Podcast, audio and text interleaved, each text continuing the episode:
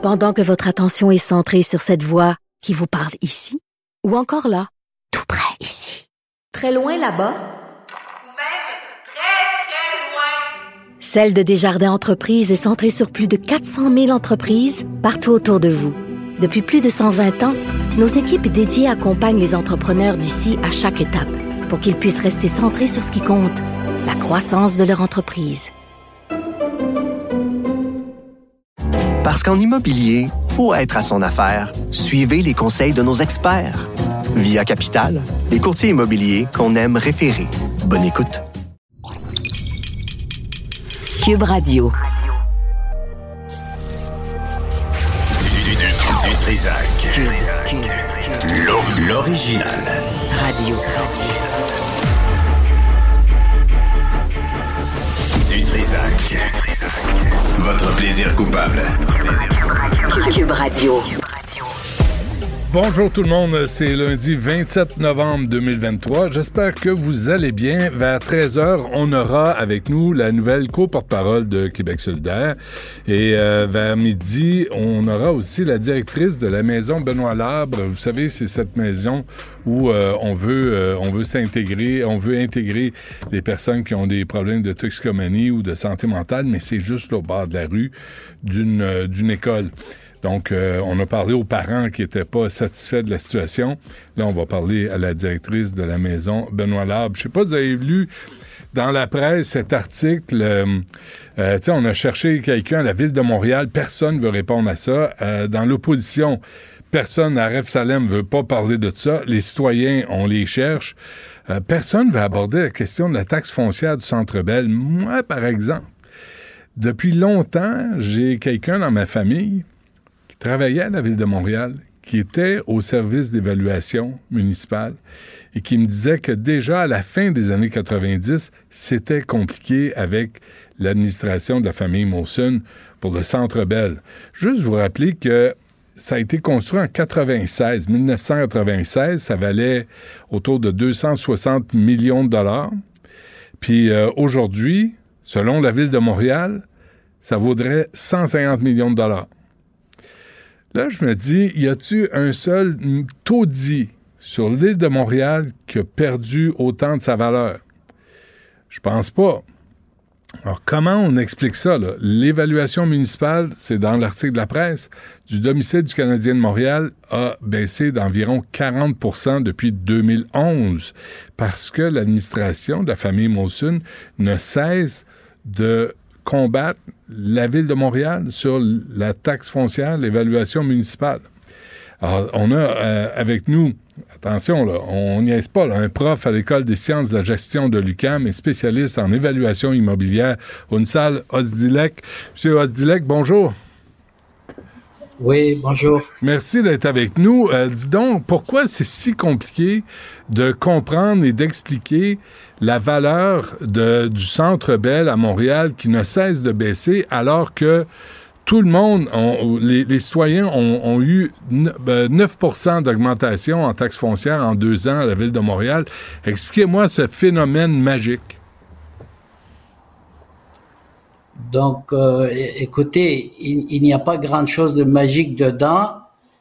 Euh, les valeurs euh, des propriétés euh, ne cessent d'augmenter euh, de manière constante. Euh, là, on parle d'une baisse euh, vraiment euh, très élevée euh, qui ne s'explique pas selon les règles de l'art. Okay. Euh, si on se réfère euh, à la pratique de l'évaluation euh, foncière, il euh, n'y a, a pas une explication scientifique. OK. Donc, M. Özdilek, s'il n'y a pas d'explication scientifique, il y a une entourloupette. Euh, je, je, je, le, je, le verrais, je le verrais plutôt comme une décision politique. Euh, alors, euh, je, on ne peut pas l'expliquer autrement. C'est quoi l'entourloupette dans cette histoire-là?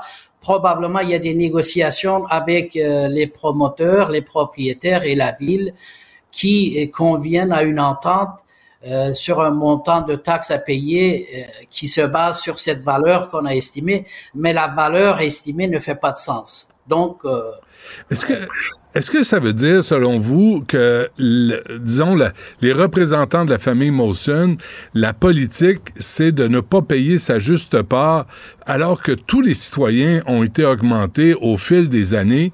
Le, le Centre Bell ne cesse de combattre la ville de Montréal pour ne pas payer sa juste part. Absolument. Je suis entièrement d'accord avec cette explication. C'est, c'est une explication très juste. Donc, euh, la situation est, est, est aussi nette que ça. Comment l'expliquer? Ben, euh, on fait de l'argent. On, euh, l'immobilier remporte euh, des rentes euh, énormes pour cette propriété-là et on, euh, on esquive, on ne veut pas payer le montant d'impôt qui s'impose sur la valeur estimée. On va baisser la valeur pour s'expliquer un peu, alors que la valeur baissée ne fait pas de sens du point de vue euh, de la pratique d'évaluation.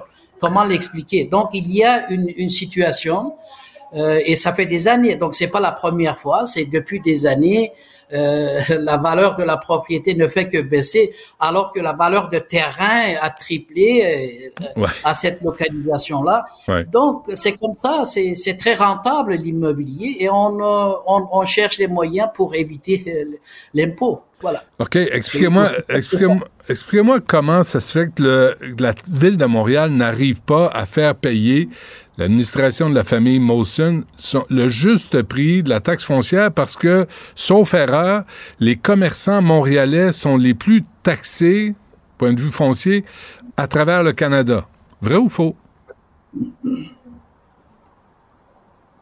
Oui. C'est vrai? Alors, que, pourquoi oui. la ville n'a, n'a pas le pouvoir d'imposer la juste taxe foncière au Centre Bell?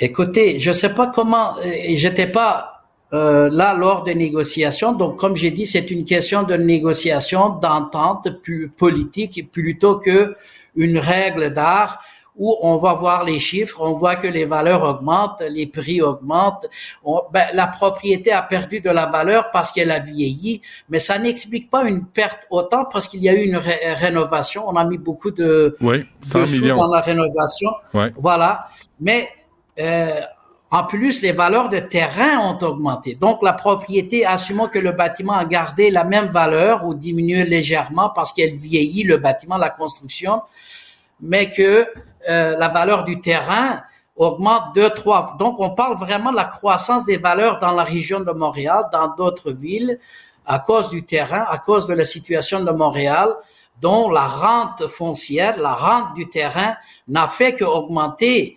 Donc, la valeur augmente continuellement et, et, et sur laquelle on doit imposer les taxes. J'ai pas d'autre explication à part de penser, comme je me répète, qu'il ouais. y a eu une négociation. La ville a concédé euh, de ce point de vue parce que les montants manqués ici, on va aller les chercher sur les dos des autres propriétaires, ben oui. soit euh, industriels, résidentiels surtout, euh, Donc, euh, c'est, c'est une euh, décision politique. OK. Vous êtes, euh, M. Özdilek, vous êtes spécialiste en évaluation immobilière. Moi, je suis commerçant. J'ai un, un restaurant euh, sur la rue Sainte-Catherine et je vois mes taxes augmenter chaque année. Est-ce que j'ai des recours, moi, soit comme commerçant ou soit comme citoyen, pour aller à la ville puis dire, attendez, là, vous baissez les taxes du Centre Bell, vous allez baisser les miennes aussi?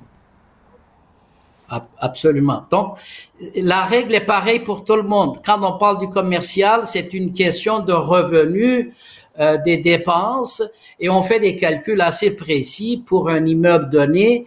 Et là, c'est de deux catégories semblables. Bien sûr, le volume est pas pareil, mais que l'estimation de la valeur s'applique avec les mêmes méthodes, avec les données qu'on utilise, avec une procédure euh, qu'on suit de A à Z, et à la fin de laquelle on estime une valeur. Donc, si euh, la valeur de cette propriété se base, se baisse euh, en, en suivant ces méthodes mmh. et les données, euh, il faut être capable de l'expliquer.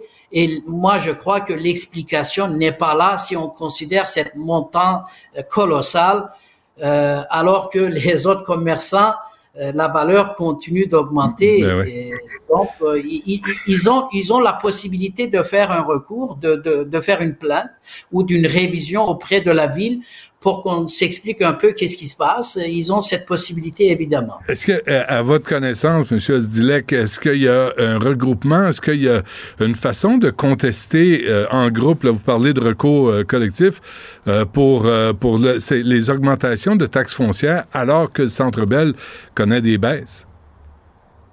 Le, les commerçants, le regroupement des commerçants, au moins, mais je parlais pas d'une euh, d'une D'un, d'un recours collectif en partant comme ça, mais il y a la matière, évidemment. Il faut bien sûr... Euh, moi, la réponse était que les commerçants ont le droit, comme les propriétaires résidentiels, ils voient l'augmentation de, le, de la valeur de leur propriété, l'impôt mmh. augmente, ils peuvent chercher à comprendre qu'est-ce qui se passe. Donc, au moins, ils peuvent demander à la ville, comme première démarche, qu'est-ce qui va pas? Pourquoi nous, comme commerçants, les valeurs augmentent, l'impôt qu'on paye augmente d'année après année, ça fait dix, quinze ans, ça continue, alors que d'autres euh, qui ont des immeubles beaucoup plus importants, qui génèrent des revenus, en principe, ouais. euh, parce que les valeurs augmentent, on ne comprenne pas. Et, et ils peuvent demander une explication. On peut, on peut commencer par ça et ensuite, ils verront ce qu'ils peuvent faire. Donc, euh, vraiment, la ressource, c'est la, c'est la ville, c'est de demander à l'évaluateur ou, ou à la division d'évaluation, c'est quoi cet écart-là et pourquoi nous et pas, euh, pas les autres. On m'a déjà répondu, Benoît Doré m'a déjà répondu que les, les élus n'avaient pas droit de regard sur l'évaluation. Il y a un évaluateur en chef à la Ville de Montréal, mais ce, c'est, ce n'est pas une décision politique euh, sur laquelle ils peuvent faire pression. Est-ce que vous, pensez-vous qu'ils me disent la vérité?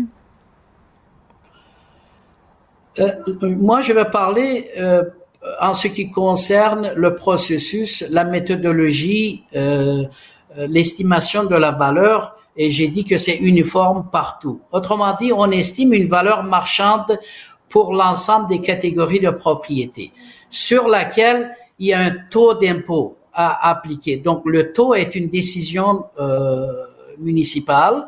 On peut, on peut pas changer la valeur, mais on peut changer d'autres paramètres. Donc, les politiciens, pour euh, baisser euh, les valeurs sur une catégorie ou des catégories de propriétés, ils peuvent justifier parce que euh, des questions d'équi- d'équité, et cetera, euh, d'aller chercher plus de ressources. On peut jouer sur le taux, euh, mais pas la valeur estimée par propriété. C'est pas la même chose. Ouais. Euh, on pourrait demander au Centre Bell de baisser les prix des, des, des, des matchs du Canadien de Montréal, de baisser le prix de la bière, euh, baisser le prix des hot dogs qui sont moites et, et tièdes. On pourrait leur demander de se réajuster aussi? Oui, mais je vous, je vous dis, je vous dis, je vous dis le phénomène, le phénomène qu'on est en train de creuser est beaucoup plus profonde. On ne voit que le point de l'iceberg ah oui. sur ce qui se passe, parce que c'est pas les seuls promoteurs. Euh, il y a une, il y a des rentes. Le, le pire, c'est que la rente du sol que euh, Molson va chercher et euh, essayer d'éviter les taxes, cette rente-là appartient à la communauté. Parce que c'est la ville, parce que les citoyennes qui ont généré et ils, ils ont augmenté la valeur de terrain, ils ont donné cette valeur-là, et que les citoyens ont le droit d'aller chercher cette rente qui leur appartient. Donc, il y a des choses beaucoup plus détaillées, subtiles, mmh. euh, que ça vaut la peine d'en discuter à une autre occasion. On est à ça d'une révolution, M. Özdilek, à ça d'une révolution, je vous le dis, moi. Je vous le dis, il y a la matière. Ah oui, hein? Écoutez, un gros oui. merci d'avoir participé à l'émission, pour nous avoir expliqué euh, tout ça. Et il y a un sentiment d'injustice qui est, qui est réel, là, sans, sans rigoler. Là. Il y a vraiment un sentiment d'injustice. Absolument. Je suis d'accord avec ça. Très bien. Ünsal Özdilek, euh, merci, euh, professeur à l'École des sciences de la gestion de l'U Q A M. Merci. Bonne chance. Au plaisir. Au revoir. Pendant que votre attention est centrée sur cette voix qui vous parle ici, ou encore là, tout près ici, très loin là-bas, ou même très, très loin. Celle de Desjardins Entreprises est centrée sur plus de quatre cent mille entreprises partout autour de vous. Depuis plus de cent vingt ans, nos équipes dédiées accompagnent les entrepreneurs d'ici à chaque étape pour qu'ils puissent rester centrés sur ce qui compte, la croissance de leur entreprise. Parce qu'en immobilier, faut être à son affaire. Suivez les conseils de nos experts. Via Capital, les courtiers immobiliers qu'on aime référer. Bonne écoute. Vous écoutez Du Trisac. Vous venez de vous connecter en direct sur Cube Radio? Pas de stress. Tout est disponible en balado sur l'application ou le site cube point radio. Alexandre Dubé est avec nous avec son sourire légendaire d'homme bronzé intégral. Monsieur Dubé, bonjour. Ça fait du bien les vacances? Salut Benoît. Oui, ça fait du bien. Je me suis reposé. Ben Bravo. Oui. C'est ça. Ça sert à ça. Euh, c'est quand même euh, juste un retour sur euh, cette entrevue avec, euh, avec M. Özdilek euh, de l'U Q A M. Il y a quand même un sentiment d'injustice de voir le Centre Bell, sa valeur de taxe foncière diminuer depuis sa construction, alors que tout le monde voit ses taxes augmenter. Euh, ça n'a pas de sens, ça. Moi, je, je regarde l'historique euh, de ma propriété ou des propriétés que j'ai eues dans le passé. C'est très, très rare que ça diminue. Hein? Ouais. Généralement, on va nous chercher toujours plus d'argent dans les poches au niveau des taxes. Alors, pendant que le reste des Montréalais tire le diable par la queue, essaie là, tu sais, par tous les moyens de, de remanier leur budget personnel pour essayer d'arriver à la fin du mois, ben il y a un endroit comme le Centre Bell. Machine à imprimer de l'argent, là, quand même, cette organisation-là. Je suis pas ouais. trop inquiet pour leur fin de mois. Eh bien, on se retrouve avec finalement une diminution de la valeur foncière. Mm-hmm. C'est vrai, c'est vrai que c'est, c'est vrai que c'est choquant. Lorsqu'on mm. lit ça, comme citoyen, là, les citoy- je me mets à la place des citoyens montréalais. Je l'ai été pendant quelques années, mais je me mets à la, à la, à la place des citoyens montréalais là, qui ont reçu un compte de taxes récemment. Là. Dans toute la foulée aussi de la bonne gestion de l'argent public. Hein? Avant de partir en vacances, on parlait beaucoup de l'Office de consultation publique de Montréal et des mmh. dépenses somptueuses. Mmh. Ben, lorsqu'on voit, par exemple, l'évaluation du Centre Bell être à la baisse, alors que, convaincu, là, que votre condo, votre duplex, votre triplex, là, il n'a pas baissé. Je serais très, très, très surpris. Non, mais, mais je pense qu'il y a des gens... En tout cas, moi, j'incite les commerçants à contester les, les hausses de taxes foncières parce que si ça ne s'applique pas au Centre Bell, je ne sais pas pourquoi ça s'appliquerait au moindre restaurant qui tire le diable par la queue, comme tu dis, et ouais. qui, tu sais, qui a moins de ressources ou qui mette sa bière à quinze piastres lui aussi. Je pense qu'il va perdre la clientèle. Euh, je pense qu'il ne la vendra pas à quinze piastres. Non. Mais bonne chance, hein, après ça, pour se frotter avec l'administration municipale, commencer hey. à contester ça. C'est sûr que ça, c'est sûr que ça se conteste, mais là, tu te frottes à la bureaucratie municipale. Ah ouais, t'as pas... Puis on c'est a appelé, hein, on a appelé tout la... partout, même à Aref Salem, même le chef de l'opposition, lui, il ne voulait pas se mêler de ça. Ils ne veulent pas se mettre à dos les Molson. Hein? Ah. Ils sont puissants à Montréal, là. T'as, t'as intérêt à marcher droit, là. Tu sais, tu critiques pas les Molson. C'est une dynastie, ça, au Québec. Ils nous l'ont imposé, ils nous l'ont enfoncé dans le fond de la gorge. La F A E, euh, Alex, euh, la F A E, grève générale illimitée continue, sans fond de grève en passant. Oui, et ça, c'est étonnant. Ça, honnêtement, je suis, euh, je suis surpris de ça. Euh, tu sais, Benoît, je suis parti à peu près une dizaine de jours. Je me suis dit, bon, quand je vais revenir... Le gouvernement, les syndicats vont s'être parlé, il va y avoir eu des journées de grève, il va y avoir eu un, tu sais, un sentiment d'urgence. Là. Mm-hmm. Tu dis, tu sais, les jeunes n'auront pas eu d'école pendant deux jours, euh, avec la, le système d'éducation puis les difficultés scolaires de nos jeunes, il me semble qu'on peut pas se permettre de perdre non plus des, d'énormes journées de classe. Là, je me dis, ça va bouger, il va y avoir des, tu sais, eu des rapprochements, des pourparlers. Ça n'a pas bougé. Je dis, coudonc, y a-tu juste nous autres qui a un sentiment d'urgence par rapport à ce conflit-là, ou on va étirer ça jusqu'à Noël? Moi, je suis fasciné, Benoît, de voir là, qu'en fin de semaine, là, le samedi, semble-t-il que là, ça s'est pas parlé, un peu dimanche peut-être, mais tu sais, pendant ce temps-là, là, t'as la présidente du Conseil du Trésor là, qui s'en va là, nous vendre ses salades, là, tout le monde en parle. Euh, mais mais tu sais, puis là, t'as les syndiqués à l'extérieur qui font un comité d'accueil.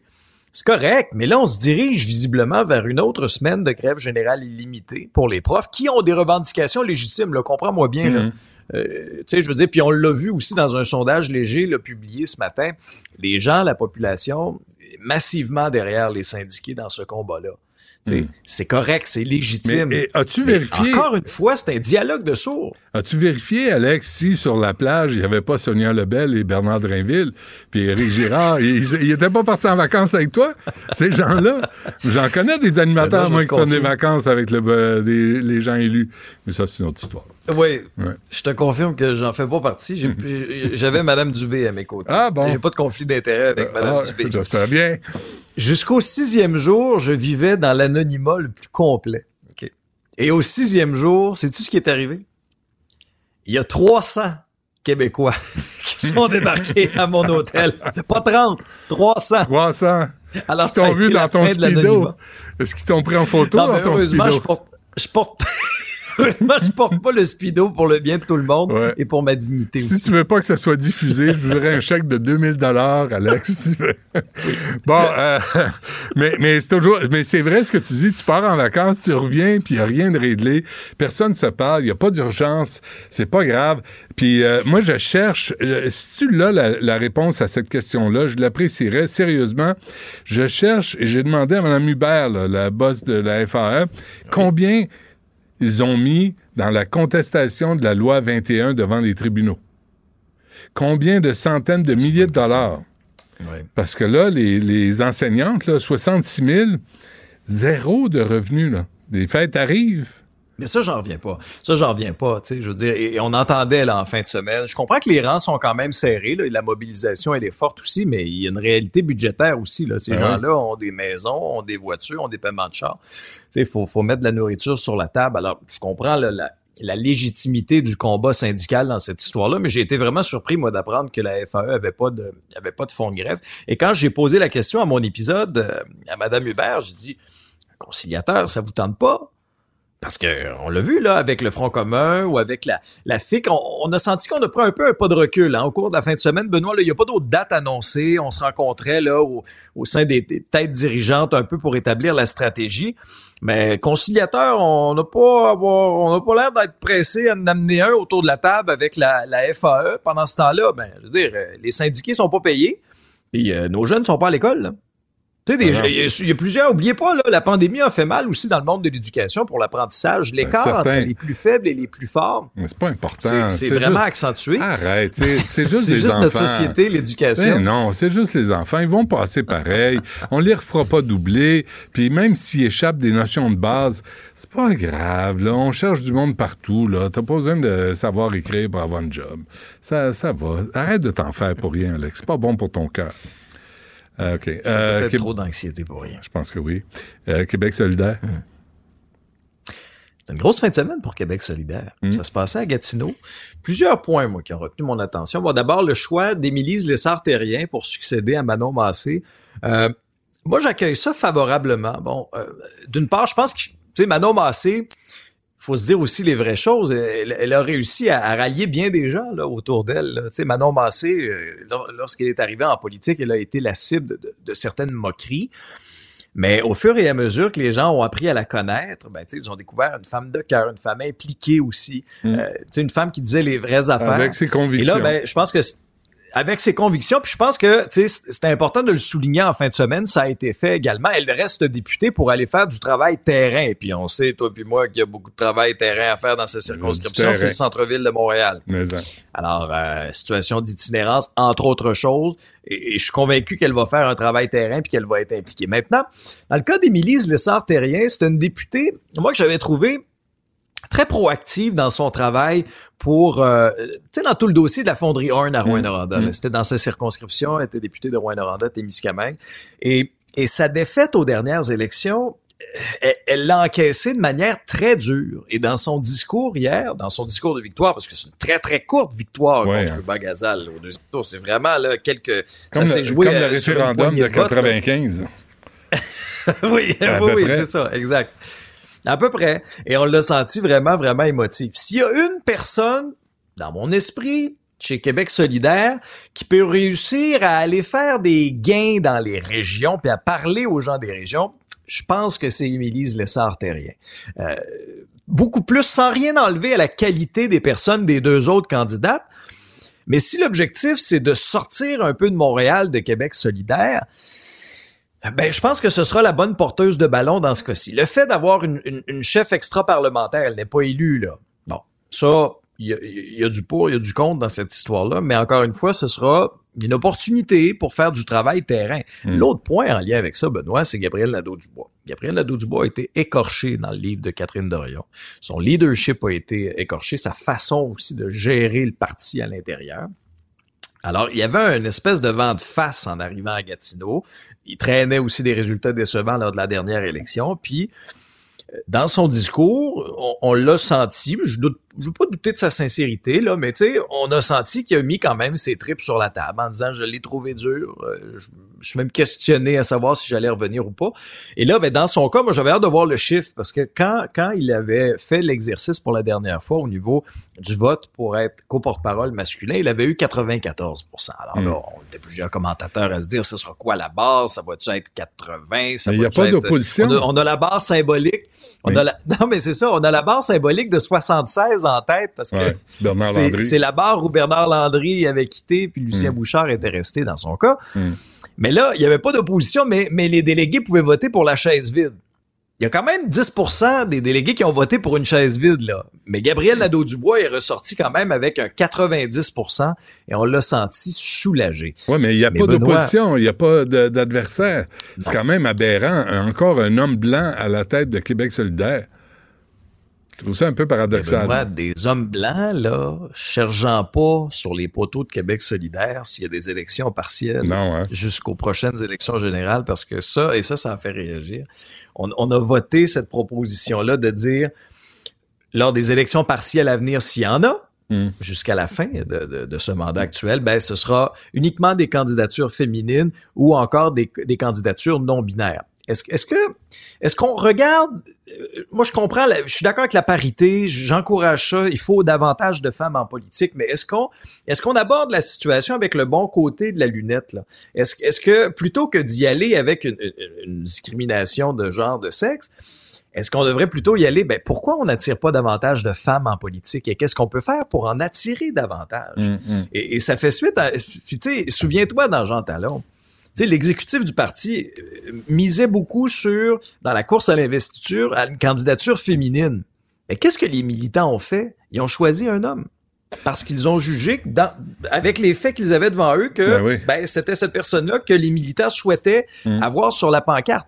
Là, on ne donnera pas cette possibilité-là aux militants. C'est une décision qui, en tout cas, qui fait réagir. C'est assez aberrant, hein? Pas, au lieu de, il me semble qu'on était, à, on est à une époque où tout devrait être basé sur la compétence et d'avoir des, des, des chances égales pour tout le monde.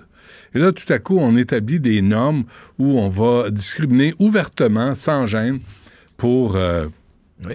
pour quoi, non-binaire. Tu sais, tu, tu, tu, demain matin, tu peux y aller, toi, tu dis, je suis non-binaire, puis je veux me présenter, puis on va te laisser passer.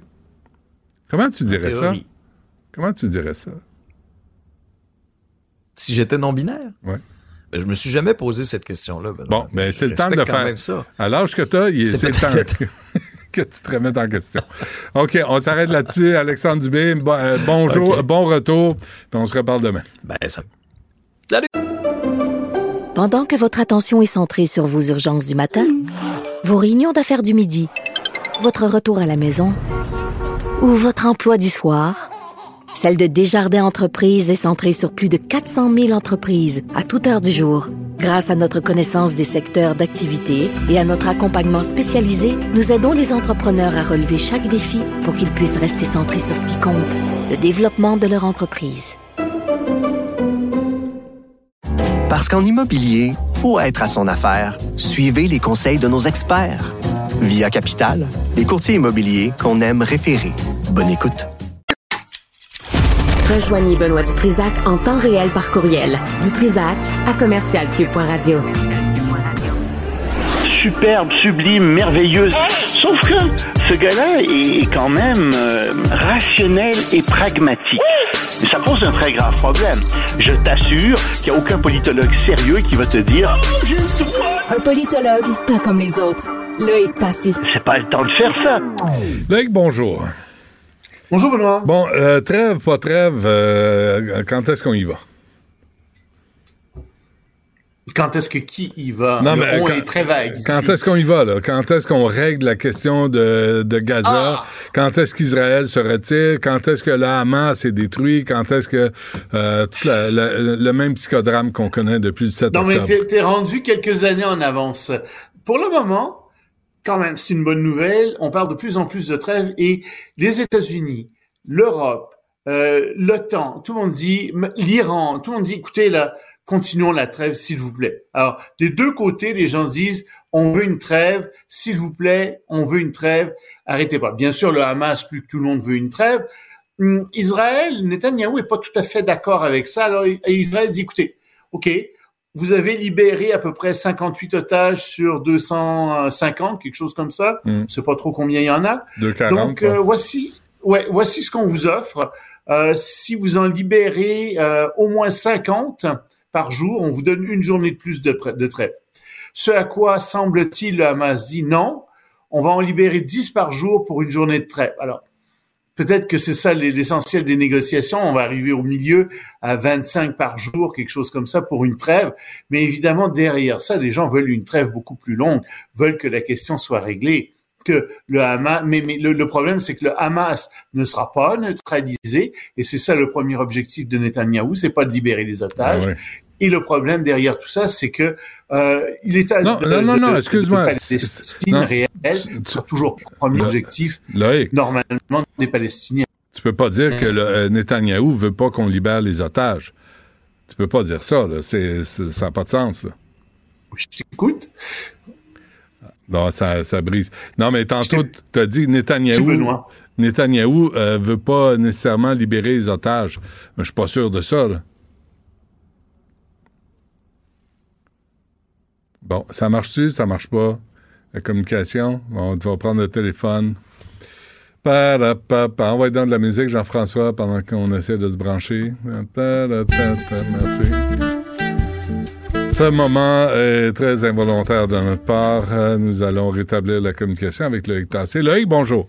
Oui, les joies de la technologie. Oui, merci. Alors, tu disais... Euh, Moi, Netan... j'aimais mieux te voir, euh, évidemment, mais oh, bon... Euh, pas sûr. J'ai été privé de cette joie. Euh, oh, pas sûr. T'es gentil, mais je te crois pas. Euh, tu... Non, mais, mais tu dis, Netanyahou, il veut la libération des otages. Là. Ça fait partie de ses priorités, non? C'est pas... Oui, mais c'est pas ça... Pour en mauvais français, ce n'est pas sa première priorité. C'est pas le premier. Le premier choix, c'est le Hamas. Et puis, s'il libère, il veut bien sûr que les otages soient libérés, c'est certain. Mais il est prêt à les sacrifier euh, en échange du Hamas. Attention, là, on a quatorze mille morts du côté euh, des Palestiniens. Euh, puis, on a à peu près deux mille cinq cents morts du côté israélien. Euh, tu sais, on n'est plus, on n'est pas à deux cent cinquante personnes près euh, dans ce conflit-là. Euh, c'est très cynique ce que je te dis là, je ouais. le sais. Mais c'est comme ça que Netanyahou raisonne. Si il, en ce moment, s'il a négocié, c'est d'abord et avant tout parce qu'il y a eu un mouvement très fort dans l'opinion publique à l'intérieur d'Israël et que lui-même est faible à l'intérieur d'Israël. C'est pour ça qu'il négocie. Tout le monde veut qu'il négocie, mais c'est pas ce qu'il veut faire en premier lieu. Ce qu'il veut faire en premier lieu, c'est complètement déraciner le Hamas, même si en même temps, il est en train de dé- détruire complètement la ville de Gaza. Euh, il paraît que la moitié des infrastructures, des maisons, et cetera, dans Gaza même sont détruites. C'est énorme. Ça. Mmh, mmh. Tu sais? Alors oui, euh, les, et les gens commencent à dire un instant, là, c'est quand même un peu, c'est même très disproportionné euh, cette réponse-là, mais l'objectif de Netanyahou, c'est un objectif non pas de revanche, seul, enfin oui, il y a cet objectif de revanche, mais c'est vraiment un objectif de guerre qui est de déraciner le Hamas, et il, il va poursuivre le plus qu'il peut. Maintenant, il va peut-être être freiné par ses alliés, par l'opinion publique mondiale, par l'opinion publique dans son propre pays, qui va dire c'est assez, ça suffit. Euh, et, et c'est ça qu'on voit en ce moment. Il y a des négociations qui sont, mais je peux t'assurer que, enfin, je, je suis pas mal persuadé que dans la tête de Netanyahou en ce moment, euh, on On libère le plus d'otages possible, puis on va reprendre la guerre le plus tôt possible. C'est, ouais. c'est ça qu'il veut, lui. En même temps, il souhaite peut-être que les Palestiniens se tournent contre le Hamas, qui les a mis dans cette situation-là. Certainement, mais en ce moment, les Palestiniens sont complètement désorganisés. Ils n'auront pas de quoi manger, pas de quoi boire. Euh, ils subissent des bombardements. Dur de s'organiser quand t'es, euh, dans, t'es bombardé comme ça. Alors, oui, oui, d'accord. Puis en même temps, en Cisjordanie, il y a aussi des problèmes. Les seuls qui peuvent s'organiser, euh, c'est les Palestiniens qui sont à l'extérieur d'Israël et euh, de la Palestine. Puis ceux-là, ben, ils n'ont pas beaucoup d'emprise sur le Hamas. Mmh. Euh, je, parle, je pense à, à ceux qui sont, par exemple, des réfugiés en, en Jordanie, et cetera. Donc, le problème, en ce moment, c'est que euh, les, les objectifs des uns et des autres ne sont pas du tout les mêmes. Euh, et, et je ne pense pas que Netanyahou veuille la paix en ce moment. Non, on peut, euh, on peut, avec le Hamas, on peut comprendre. Oui, non, mais je, et ouais. le Hamas non plus veut pas la paix. Hein, non, on s'entend là, là-dessus. Le Hamas, lui, ce qu'il voudrait, c'est une longue trêve pour se ré- ré- réorganiser, reconstruire, ça très certainement. Hum. Mais euh, il veut pas la paix avec Israël, c'est certain. Et pendant ce temps, en Ukraine, où ça va tellement mieux? Ça va beaucoup mieux en Ukraine, ouais. n'est-ce pas? Ben, il y a une grande tempête de neige en Ukraine. Alors, euh, c'est, c'est un peu un problème pour tous les combattants, parce qu'évidemment, euh, la neige ralentit considérablement les, euh, les, euh, les, les, les, la marche de la guerre, mais on est toujours dans cette phase de grignotage. Les Ukrainiens disent, écoutez, quand même, on a traversé la Dnipr, on est de l'autre côté, on va essayer d'établir une tête de pont. On a avancé de quelques kilomètres, c'est beaucoup plus qu'avant. Oui, en effet, c'est beaucoup plus qu'avant. Vous avez fait des avancées, mais en même temps, les Russes euh, essaient de bombarder euh, une, des, des, des, un nœud ferroviaire dans la région euh, de, de, de l'Est, euh, puis ils essaient de prendre entre, en tenaille certaines régions, mais c'est du grignotage, c'est toujours mmh. du grignotage. Alors, on espère que la guerre va arrêter à cause des pressions aussi à l'intérieur même de la Russie. Et il ne faut pas désespérer de ça, parce qu'il y a un mouvement de mères, qui est en, de mères de famille, qui est en train de mères de, de qui, qui est en train de, de, de monter à travers toute la Russie. Et ces mères disent, écoutez, là, qu'est-ce que c'est que cette histoire d'avoir des soldats qui sont mobilisés pour une période indéterminée? Au moins, après un an, ils devraient revenir à la maison. Il y a trois cent mille soldats qui sont mobilisés en ce moment. Et ce mouvement des mères russes est un mouvement très très fort, historiquement à l'intérieur de la Russie, et c'est un mouvement qui prend de plus en plus d'ampleur. Alors évidemment, le, le, le, le, ce que ces mères veulent en réalité, c'est que la guerre cesse. Elles ne peuvent pas le dire, parce qu'elles risquent de se faire emprisonner si elles disent ça. Mmh. Mais en disant, revenez à la maison après un an, ben ça c'est plus acceptable, beaucoup plus difficile pour Poutine euh, et ses acolytes de, de, de, de lutter contre ça. Et, et donc on voit que ce mouvement est en train de s'étendre à travers toutes les villes russes. Moi je pense que j'y vois une lueur d'espoir. Je dis bien une lueur, mais une lueur d'espoir pour que euh, le conflit cesse à cause de, de pressions internes à l'intérieur de la Russie. Possible, hein? Euh, la C O P vingt-huit... C'est un scandale. C'est un scandale incroyable. Ouais. C'est la B B C qui a appris ça, parce qu'il y a des documents qui ont été coulés. Ça a lieu euh, à Dubaï, dans les Émirats Arabes Unis. Et tu sais, c'est, c'est évidemment déjà que ça ait lieu dans cet État pétrolier, c'était douteux. Mais bon, on en a parlé, les gens ont dit, on finit par accepter, ils, ils paient beaucoup d'argent, on s'est dit, tiens, euh, les Émirats Arabes Unis veulent rehausser leur prestige international, très bien. Bon, moi, ça s'attendrait à ce que la C O P vingt-huit soit bien faite, soit, soit, soit bien structurée. Mais non! Figure-toi qu'on vient d'apprendre que euh, la C O P vingt-huit va servir à négocier des contrats sur le gaz et le pétrole par la Compagnie nationale des Émirats Arabes Unis. Alors, oui. Ah, on est vraiment des cons. Non, attends, non, c'est pas vrai, vous n'allez pas faire ça. Oui, oui, c'est ce qu'ils vont faire. Et, tiens, tu as déjà entendu cette excuse, j'imagine, quelque part. Ce sont des rencontres privées. C'est sûr que la présidence de la C O P se, se, se, euh, va, va s'impliquer là-dedans, tu sais, mais ça, c'est pas grave, c'est des rencontres privées, vous n'avez rien à dire là-dedans. Alors, il y a une quinze, plus que ça, il y a vingt-huit pays qui seraient impliqués dans ces négociations, dont le Canada, euh, puis c'est des négociations, euh, donc, pour acheter du gaz liquéfié, vendre du gaz, et cetera. Euh, le Canada est là-dedans, tu sais. Faudrait demander un petit peu à Justin Trudeau ce qu'il en pense ah oui. de ce genre de négociations à la C O P vingt-huit. Ouf. Est-ce que ça lui semble un bon endroit pour faire ce type de, tra- de tractation? Moi, ouais. je ne trouve pas. Ou Stephen Guilbeault. Serait... Stephen Guilbeault aussi. Ça, bon, le pauvre, il va encore être... C'est aberrant. Moi, je, pense que, je, je, je pense que tout le monde sait ce que Stephen Guilbeault pense réellement, mais il n'ose ben pas oui. dire. Sauf qu'à un moment donné... Tu sais, il faut avoir la, faut avoir le courage de ses convictions. Ouais, c'est euh, censé, euh, ça, c'est censé être des conférences annuelles euh, pour euh, pour euh, les changements climatiques. Oui. Oui, oui, c'est ça. Pour diminuer euh, tous les, les, les émissions de C O deux, pour euh, c'est sûr, pour trouver des solutions euh, au changement climatique. Alors, quand tu dis que tu vas négocier des contrats de gaz et de pétrole à la réunion même où tu es supposé diminuer euh, les émissions, les, l'utilisation du gaz et du pétrole, il y a un problème quelque part. Loïc Tassé, merci. À demain. Salut Benoît, à demain. Pendant que votre attention est centrée sur vos urgences du matin, vos réunions d'affaires du midi, votre retour à la maison ou votre emploi du soir, celle de Desjardins Entreprises est centrée sur plus de quatre cent mille entreprises à toute heure du jour. Grâce à notre connaissance des secteurs d'activité et à notre accompagnement spécialisé, nous aidons les entrepreneurs à relever chaque défi pour qu'ils puissent rester centrés sur ce qui compte, le développement de leur entreprise. Parce qu'en immobilier, faut être à son affaire. Suivez les conseils de nos experts. Via Capital, les courtiers immobiliers qu'on aime référer. Bonne écoute.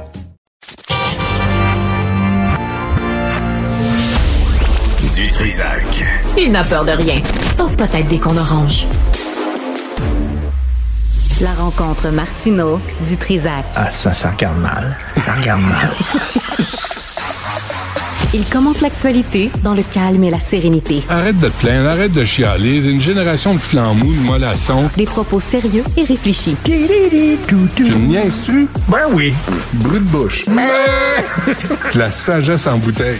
Juste euh, un mot, Richard. J'ai fait une entrevue sur euh, le Centre Bell là, qui a baissé de valeur de quarante pour cent depuis deux mille onze euh, ah, oui. sur l'île de Montréal. Euh, la, le Centre Bell a été construit en quatre-vingt-seize au coût de deux cent soixante-cinq millions, incluant le terrain. Puis euh, on a rénové en deux mille quinze pour cent millions. Puis aujourd'hui, ça vaut cent cinquante millions. Pourquoi ça vaut moins cher? Et là, j'ai, j'ai une, moi, j'ai une source dans ma famille là, qui était, qui travaillait à l'évaluation municipale de, de la Ville de Montréal. Il vient de m'écrire, j'ai envoyé, puis il dit, c'est évident que ça a baissé.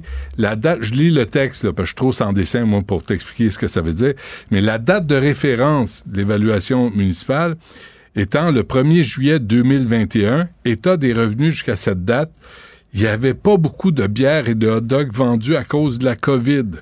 Ça pourrait changer au prochain rôle triennal. Mais non, l'évalu- l'évaluateur en chef, la Ville de Montréal, n'est pas apolitique. É- écoute, je t'avais, parlé du, je t'avais parlé du stationnement, quarante-cinq piastres. Ouais, ouais. quarante-cinq piastres stationné. Et là, le Centre Bell se bat. L'administration de la famille Molson se bat aussi à Laval pour la place Bell. Mais... à baisser. Ils, ils, ont, ils ont coupé les taxes foncières de, de, cinq, de dix à cinq millions. Puis là, tu as des restaurants qui voient leur compte de taxe foncière augmenter alors que celle de la terre du Centre Bell baisse avec leur hostie de bière à quinze piastres puis leur hot-dog moite. Voyons, ça n'a aucun c'est parce, sens. C'est parce qu'on a personne... une mauvaise équipe. Si on avait une bonne équipe, ça, ça augmenterait de valeur. Ah, ça va avec la performance. J'imagine, sur la patinoire. C'est ça. C'est une oh, ben, mauvaise ça... équipe. Ah oh, ben ça vaut vingt millions. Fait que là, ça vaut, euh, non, ça vaut rien. quinze cents. Ben non, mais on va les payer. Hey, on, dans, parlant d'argent, ça a l'air qu'on se pose la même question, toi puis moi. Laquelle? Parce que je suis rentré ce matin puis je disais, j'ai une question pour vous autres. Je parlais à l'équipe ici. Puis on dit, Benoît se posait la même question l'autre jour. Ouais. Fédération autonome de l'enseignement. Oui. Ils n'ont pas de fonds de grève. Non. soixante-six mille membres. Oui.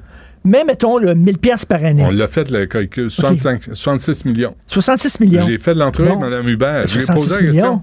Mais il, ils font quoi avec cet argent-là? Ah ben ça va, je vais te donner la réponse. Euh, Cybelle, euh, on, on l'a fait vendredi, cette question-là. La, une partie est allée dans les euh, syndicats locaux, il y a une autre partie qui est allée... Euh, Attends, écoute, là, c'est soixante-six millions. Ajoute à ça la question à laquelle Mme Hubert n'a pas répondu. Vous avez dépensé combien pour contester la loi vingt et un devant les tribunaux? Ben oui. Ça, c'est des avocats. Et elle nous a dit... on devrait avoir l'extrait, mais on l'a pas. Là. Euh, on l'a pas parce que je l'ai pas demandé, mais on, on, elle m'a mais, dit ça a coûté pas mal cher. Pas mal cher, combien? Elle ne sait pas.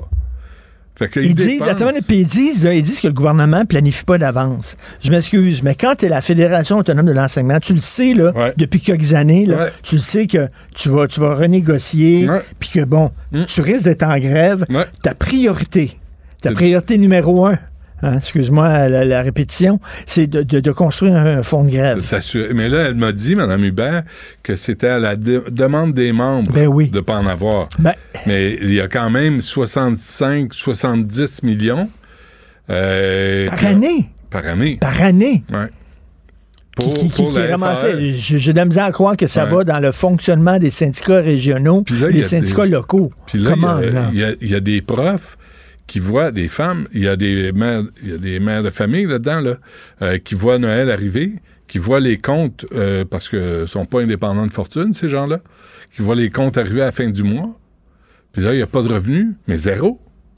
Non, mais en même temps, si on prend la décision de ne pas avoir fonds de grève, ils ont voté pour ça. Ben, que, ben, euh, voilà. je, je comprends, mais il est allé où, le soixante-cinq soixante-dix millions par année? Et combi- Moi, je veux vraiment savoir. Puis là, ça fait longtemps qu'ils n'ont madame... pas fait de grève. Là. Ils n'en font pas chaque année. Ben ça fait longtemps qu'ils n'ont pas fait... Fait qu'ils ont fait quoi avec cet argent-là? Je... Ils ne l'ont pas placé parce que, premièrement, un syndicat, ça place l'argent pour le faire fructifier. Ben fructifier. Oui. Ouais. Donc, tu sais, euh, c'est beaucoup d'argent. C'est Donc, beaucoup d'argent. Quoi? Ils en ont perdu à la bourse? Ils ont mal placé leur argent? Qu'est-ce qui se passe? Avec. Mais moi, je veux savoir, vous avez payé combien les avocats pour amener le gouvernement devant ben, les tribunaux? Elle ne voulait pas te le dire ou elle n'avait pas les chiffres? Elle m'a dit qu'elle n'avait pas les chiffres. Mais elle m'a dit que ça avait coûté pas mal cher. OK? Combien? C'est pas. On essaie de, on essaie de trouver ouais, ça. Puis euh, appuyer des, je sais pas, des luttes au Nicaragua ou... Euh, ouais, ouais, c'est euh, ça. C'est ça, des, des trucs allé... comme ça, là, avec l'argent des, des, des syndiqués. Là. C'est ouais. ça qu'ils font, là, souvent, là, des ouais, fois. Ouais, là. Ouais. Ils, ils appuient des luttes euh, internationales qui n'ont rien à voir avec la défense de leurs membres. Mais peut-être, là, moi, moi je... Moi, je Je, je respecte les revendications des profs, ouais. mais là, le, la F A E, Fédération autonome de l'enseignement, peut-être que l'Agence du revenu devait aller cogner à la porte puis dire « Attendez donc, vous avez tant de revenus, où sont vos dépenses, où est l'argent, puis à ben quoi oui. ça sert? Ben à oui. qui ça sert? À qui ça sert? » Écoute, euh, Christine Labrie, elle a donné une entrevue, elle a accordé une entrevue à Génération Oui. C'est un balado indépendantiste. Ouais. Puis tu sais, il pose des questions. Il faut que tu choisisses entre deux affaires. Okay. Mettons, je te dis euh, bain ou douche ou euh, mm. Stones ou Beatles. Bon, mm. euh, ils, ont, ils, ont fait, ils ont fait choisir entre deux. Ça et ça, ça s'appelle. Écoute, c'est Christine Labrie qui se dit souverainiste. On écoute euh, cet extrait-là de okay. cette vidéo. Françoise David ou Amé Kadir? Françoise. Euh, Gabriel Nadeau-Dubois ou Manon Massé? Euh, mon Dieu, ils sont tellement complémentaires. Euh. Manon. Ruba Ghazal ou Émilise Lessard-Therrien? Émilise. Euh, Parti québécois ou Parti libéral du Québec? Ouf, à quelle époque? Maintenant. Maintenant? Euh, c'est, c'est, c'est, je trouve que les deux sont tellement pas clairs, euh, puis contradictoires souvent, honnêtement. Il euh, n'y en a aucun des deux qui me parlent. Mm. Euh, Bloc québécois ou N P D? Hmm. Mon Dieu. Moi, j'ai, j'ai l'habitude de voter stratégique au fédéral. Il n'y a rien qui me convainc plus qu'il faut. Mm-hmm. Euh, convergence Donc. des indépendantistes ou division des indépendantistes? Convergence. Québec pays avec un gouvernement de droite ou Québec province avec un gouvernement de gauche?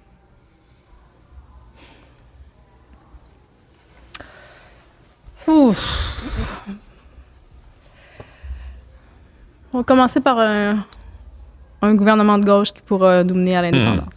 Bon, mmh. écoute. Qui, qui a fait ça? C'est bon, là, comme, G- comme entrevue. C'est Génération bon. Oui, ouais. qui s'appelle un balado indépendantiste. Et donc, elle dit indépendantiste, mais entre le N P D puis le Bloc, elle ne sait pas. Entre le P Q puis le Parti libéral, elle ne sait pas. Puis elle préfère que le Québec reste une province de gauche plutôt qu'être un pays de droite. Mmh. Gens, disons, hein. Mais elle se disait Christi, indépendantiste, là. Pas pressée. Euh, oui, elle disait pas pressée. C'est ça. Mais là, c'est pas pressé en vierge. Ouais, là, c'est là, pas pressé pantoute. J'ai là. Mme Lessard-Therrien à treize heures. On va, on va revenir ah, ben là-dessus. Tiens. Ben oui, on va, on va revenir sur... Je suis content qu'elle ait gagné, Émilise Lessard-Therrien. Elle va parler euh, des régions, puis tout ça, puis c'est important. Puis ouais. euh, c'est une fille que j'ai croisée, j'ai un peu côtoyée euh, avec Le Monde à l'envers. Là, l'émission, elle était, ouais. elle était sur l'émission, puis c'est une chouette fille. Ouais, vraiment ouais. le fun. Non, puis moi, ce que je trouve drôle, c'est Gabriel Nadeau-Dubois qui, qui gagne son, contre son ad- adversaire, la chaise vide. Quel redoutable ennemi! Tu sais, il était pitou-pitou, là, puis là, là il, oh, il était en danger, il était en, en danger, il y a eu quatre-vingt-dix pour cent. Eh oui, mais il n'y a personne. Il n'y a pas d'adversaire. Il n'y a mais... personne qui voulait la job. En fait, puis une chaise, ils ont choisi lui quand même. C'est le fun. Il y en a dix pour cent qui ont choisi la chaise. Dis-toi ça, tu sais, quand même. Un homme, moi, je trouve ça paradoxal, un homme blanc en tête de Québec solidaire. Je trouverais toujours ça très drôle. Mais il est peut-être non-binaire. Peut-être, mais... Puis qui te dit qu'il est un homme? Je, je présume. Comment tu peux présumer de ça? J'ai des préjugés. Est-ce que tu lui as demandé? Non. Il ne veut pas me répondre. Tu, tu peux le mégenrer, ouais. Tu le sais. Je, je le sais. Je suis désolé. J'ai non. encore ma vieille façon vingtième siècle de voir les choses. Faut que tu demandes aux gens, ouais. Comment t'appelles? T'es-tu un homme ou une femme? Qui es-tu? Qui es-tu? Quel est ton ressenti? Ben oui. Aujourd'hui, est-ce que t'es un homme ou une femme? On parce, verra demain. Parce que ça peut changer. Ça peut fluctuer. OK. Salut. Salut. À demain. Ce segment est aussi disponible en vidéo sur l'application Cube ou le site cube point c a. Pendant que votre attention est centrée sur cette voix qui vous parle ici, ou encore là, tout près ici, très loin là-bas, ou même très, très loin. Celle de Desjardins Entreprises est centrée sur plus de quatre cent mille entreprises partout autour de vous. Depuis plus de cent vingt ans, nos équipes dédiées accompagnent les entrepreneurs d'ici à chaque étape pour qu'ils puissent rester centrés sur ce qui compte, la croissance de leur entreprise. Parce qu'en immobilier, pour être à son affaire, suivez les conseils de nos experts. Via Capital, les courtiers immobiliers qu'on aime référer. Bonne écoute. Philippe Richard Bertrand. Est-ce qu'il y a quelqu'un qui calcule? Je capote. T'imagines combien ça coûte? Entrepreneur et chroniqueur passionné. Qu'est-ce que tu veux de plus? Philippe Richard Bertrand. Alors, euh, Philippe Richard, si on te chante euh, « Prendre un verre de bière, mon minou », tu réponds quoi? Euh, je, ben, écoute, ça, ça va être difficile dans le domaine de la bière. Les, les ventes seraient en chute libre. Il y a une entreprise qui est en difficulté en ce moment financière de façon importante. Ça s'appelle Transbrou. C'est un distributeur de bière. Donc, c'est des gens qui fabriquent de la bière pour d'autres. Euh, pensez à l'Alchimiste, pensez à Hochlag, pensez à la Gutenberg. Euh, en ce moment, ces gens-là, euh, les propriétaires, qui, qui, qui est un jeune couple, ont arrêté de repayer les gens. Mmh. En d'autres mots, Euh, tu fais distribuer ta bière et fabriquer ta bière par ces gens-là, mais ils ont arrêté de te payer. Donc, dans certains cas, ils doivent plusieurs, plusieurs centaines de milliers de dollars. Mmh. Il y a même Nicolas Duvernois là, qui dit que cette entreprise-là lui, leur devrait au-dessus de un million de dollars. Mmh. Mais en faisant une petite vérification suite à l'article là, qu'il y a dans le Journal de Montréal de ce matin, là, j'ai réalisé que ce couple-là a une vingtaine d'entreprises. Tu sais, ça regarde vraiment pas bien, là. Mon pif à moi me dit que ils ont envoyé de l'argent dans plusieurs filiales pour peut-être bâtir d'autres projets, là. Je ne leur mets pas de mauvaises intentions. Je fais juste dire que ils ont utilisé de l'argent de la compagnie A pour faire un projet dans la compagnie B, mais qui a rendu... Là, le problème, c'est qu'elle n'est plus capable de, de payer ses fournisseurs dans la compagnie A. Alors, ça, ça va être nébuleux, mais... Dans le domaine brassicole, c'est trois à cinq millions de dollars qui est dû à des producteurs artisanaux. Tu mmh. comprends que euh, je connais, moi, Paul Brisset, qu'on a reçu à, à l'émission, à la balado euh, « Prends pas ça pour du cash » il y a quelques mois. Son entreprise allait bien, c'était florissant. Il a redonné une second, un second souffle à cette brasserie-là de Joliette. Mais là, tu comprends que si on leur doit... Colin, pas loin de, de, de... Juste dans son cas, c'est un virgule cinq million. Tabarouette. C'est beaucoup d'argent. Oui. Mais qu'est-ce que tu vas faire? Parce que là, tu peux... Ben si tu as vingt entreprises, si tu as vingt entreprises, cette, cette tu, peux, entreprise. tu peux prendre des ponctions, tu peux aller chercher, faire des ponctions dans différentes entreprises. Oui, mais là, la problématique, c'est que c'est, le, le couple qui est originaire de cette problématique-là ont rencontré l'ensemble de ses employés ce matin. Puis on dit qu'ils voulaient cesser leurs activités. Et aïe, aïe, on s'en regarde encore moins bien. Mmh. Euh, ça sent la faillite, tu comprends? Ça sent la faillite. Là, ça, ça, ça restera au, failli, au, au syndic de faillite de voir s'il y a eu des manœuvres qui pourraient être un peu bizarroïdes. Parce que tu comprends que le syndic de faillite, quand tu le nommes, il peut retourner un an en arrière. Alors, il pourrait rendre le couple responsable de, de manœuvres qui, encore une fois, qu'ils ont peut-être pas faites de façon frauduleuse. Oh oui. Mais il pourrait dire, hey, quand t'as envoyé deux cent mille dans la compagnie C, mm-hmm. t'avais pas le droit. Ah oui. Prière de nous le retourner maintenant. Yeah. Et là, ça sera pas drôle. Ouais. Parce que tu comprends que la bière, en ce moment, il faut pas se le cacher, là, même la Société des alcools du Québec, la S A C, le dit, il se consomme moins d'alcool en ce moment. Donc, euh, ces gens-là ont besoin de leur argent. Mm. Euh, Lion Électrique, ça, ça m'étonne, Philippe. Là. Ouais, cent cinquante employés qui ont perdu leur job ce matin, dix pour cent de l'effectif. Moi, surprenant, non. Honnêtement, là, il y a une grosse, grosse bulle artificielle euh, tout alentour de l'électrique, que ce soit les véhicules, les batteries, appelle ça comme tu veux. Moi, je me sens comme dans les années deux mille. Tu sais, dans les années deux mille, en technologie, on a eu, excuse mon langage, notre wake-up call, là, à un moment ouais. donné, là, la, la, la parade a arrêté des subventions, et cetera, là. Bon, la batterie, ça s'en vient. On vend moins de véhicules électriques. Ford, je t'en ai parlé il y a quelques semaines, perd vingt-six mille dollars par, par Ford cent cinquante vendus électriques. Euh, Lion Électrique sent que la, la demande d'autobus va être moins importante que prévu. Et là, on se met à mettre des, des gens dehors. Ce que j'aime pas de Lion Électrique, c'est que c'est une, une entreprise qui est aux au mamelles de l'État. Là. Excuse mon langage, là, mais... Euh, cette entreprise-là a eu au-dessus de cent vingt-cinq millions de prêts de, de, de subventions, là, de l'argent gratis. Alors, techniquement, si tu as de l'argent gratis, garde tes travailleurs, là, tu sais, techniquement. Là, ouais. c'est, c'est un peu difficile. Et pourtant, des autobus scolaires, on va toujours en avoir besoin. Il me semble que c'est un marché euh, oui, bah... qui est intéressant. Oui, le marché est intéressant. Par contre, j'ai parlé euh, ce week-end à quelqu'un qui a un autobus scolaire. Il y en a une. Bon, c'est pas une grosse opération, là. Ouais. Mais lui, il se disait, euh, tu sais, puis je le salue, là, il s'appelle Mario, mais euh, Mario m'expliquait, Benoît, que ça coûte beaucoup plus cher euh, un autobus électrique. Tu comprends? L'ach- l'achat coûte extrêmement cher, ouais. mal- malgré la subvention. En hiver... on n'est pas rendu à la même consommation, ou à la même distance qu'une autobus normale, ok? Mm. Euh, donc, tu sais, c'est, c'est plein de choses qu'il faut savoir, mais lui a décidé de rester avec un autobus, je vais dire au gaz et peut-être au diesel, là, mais à l'essence plus traditionnelle, pour le simple fait que lui a un gros territoire à parcourir, là, c'est à, dans une région de la Montérégie, là, tu sais, à, à, à, peu importe la Saint-Rémy, ouais. mais... lui a décidé de rester. Alors moi, je pense que oui, il va avoir besoin d'autobus scolaires, mais est-ce que la technologie est à la fine pointe? Tu sais, la Tesla numéro un, tu sais, la première Tesla, est-ce qu'elle est aussi bonne que celle qu'on a produite en deux mille vingt-trois? Sûrement pas, tu sais, en termes de distance, en mmh. termes de...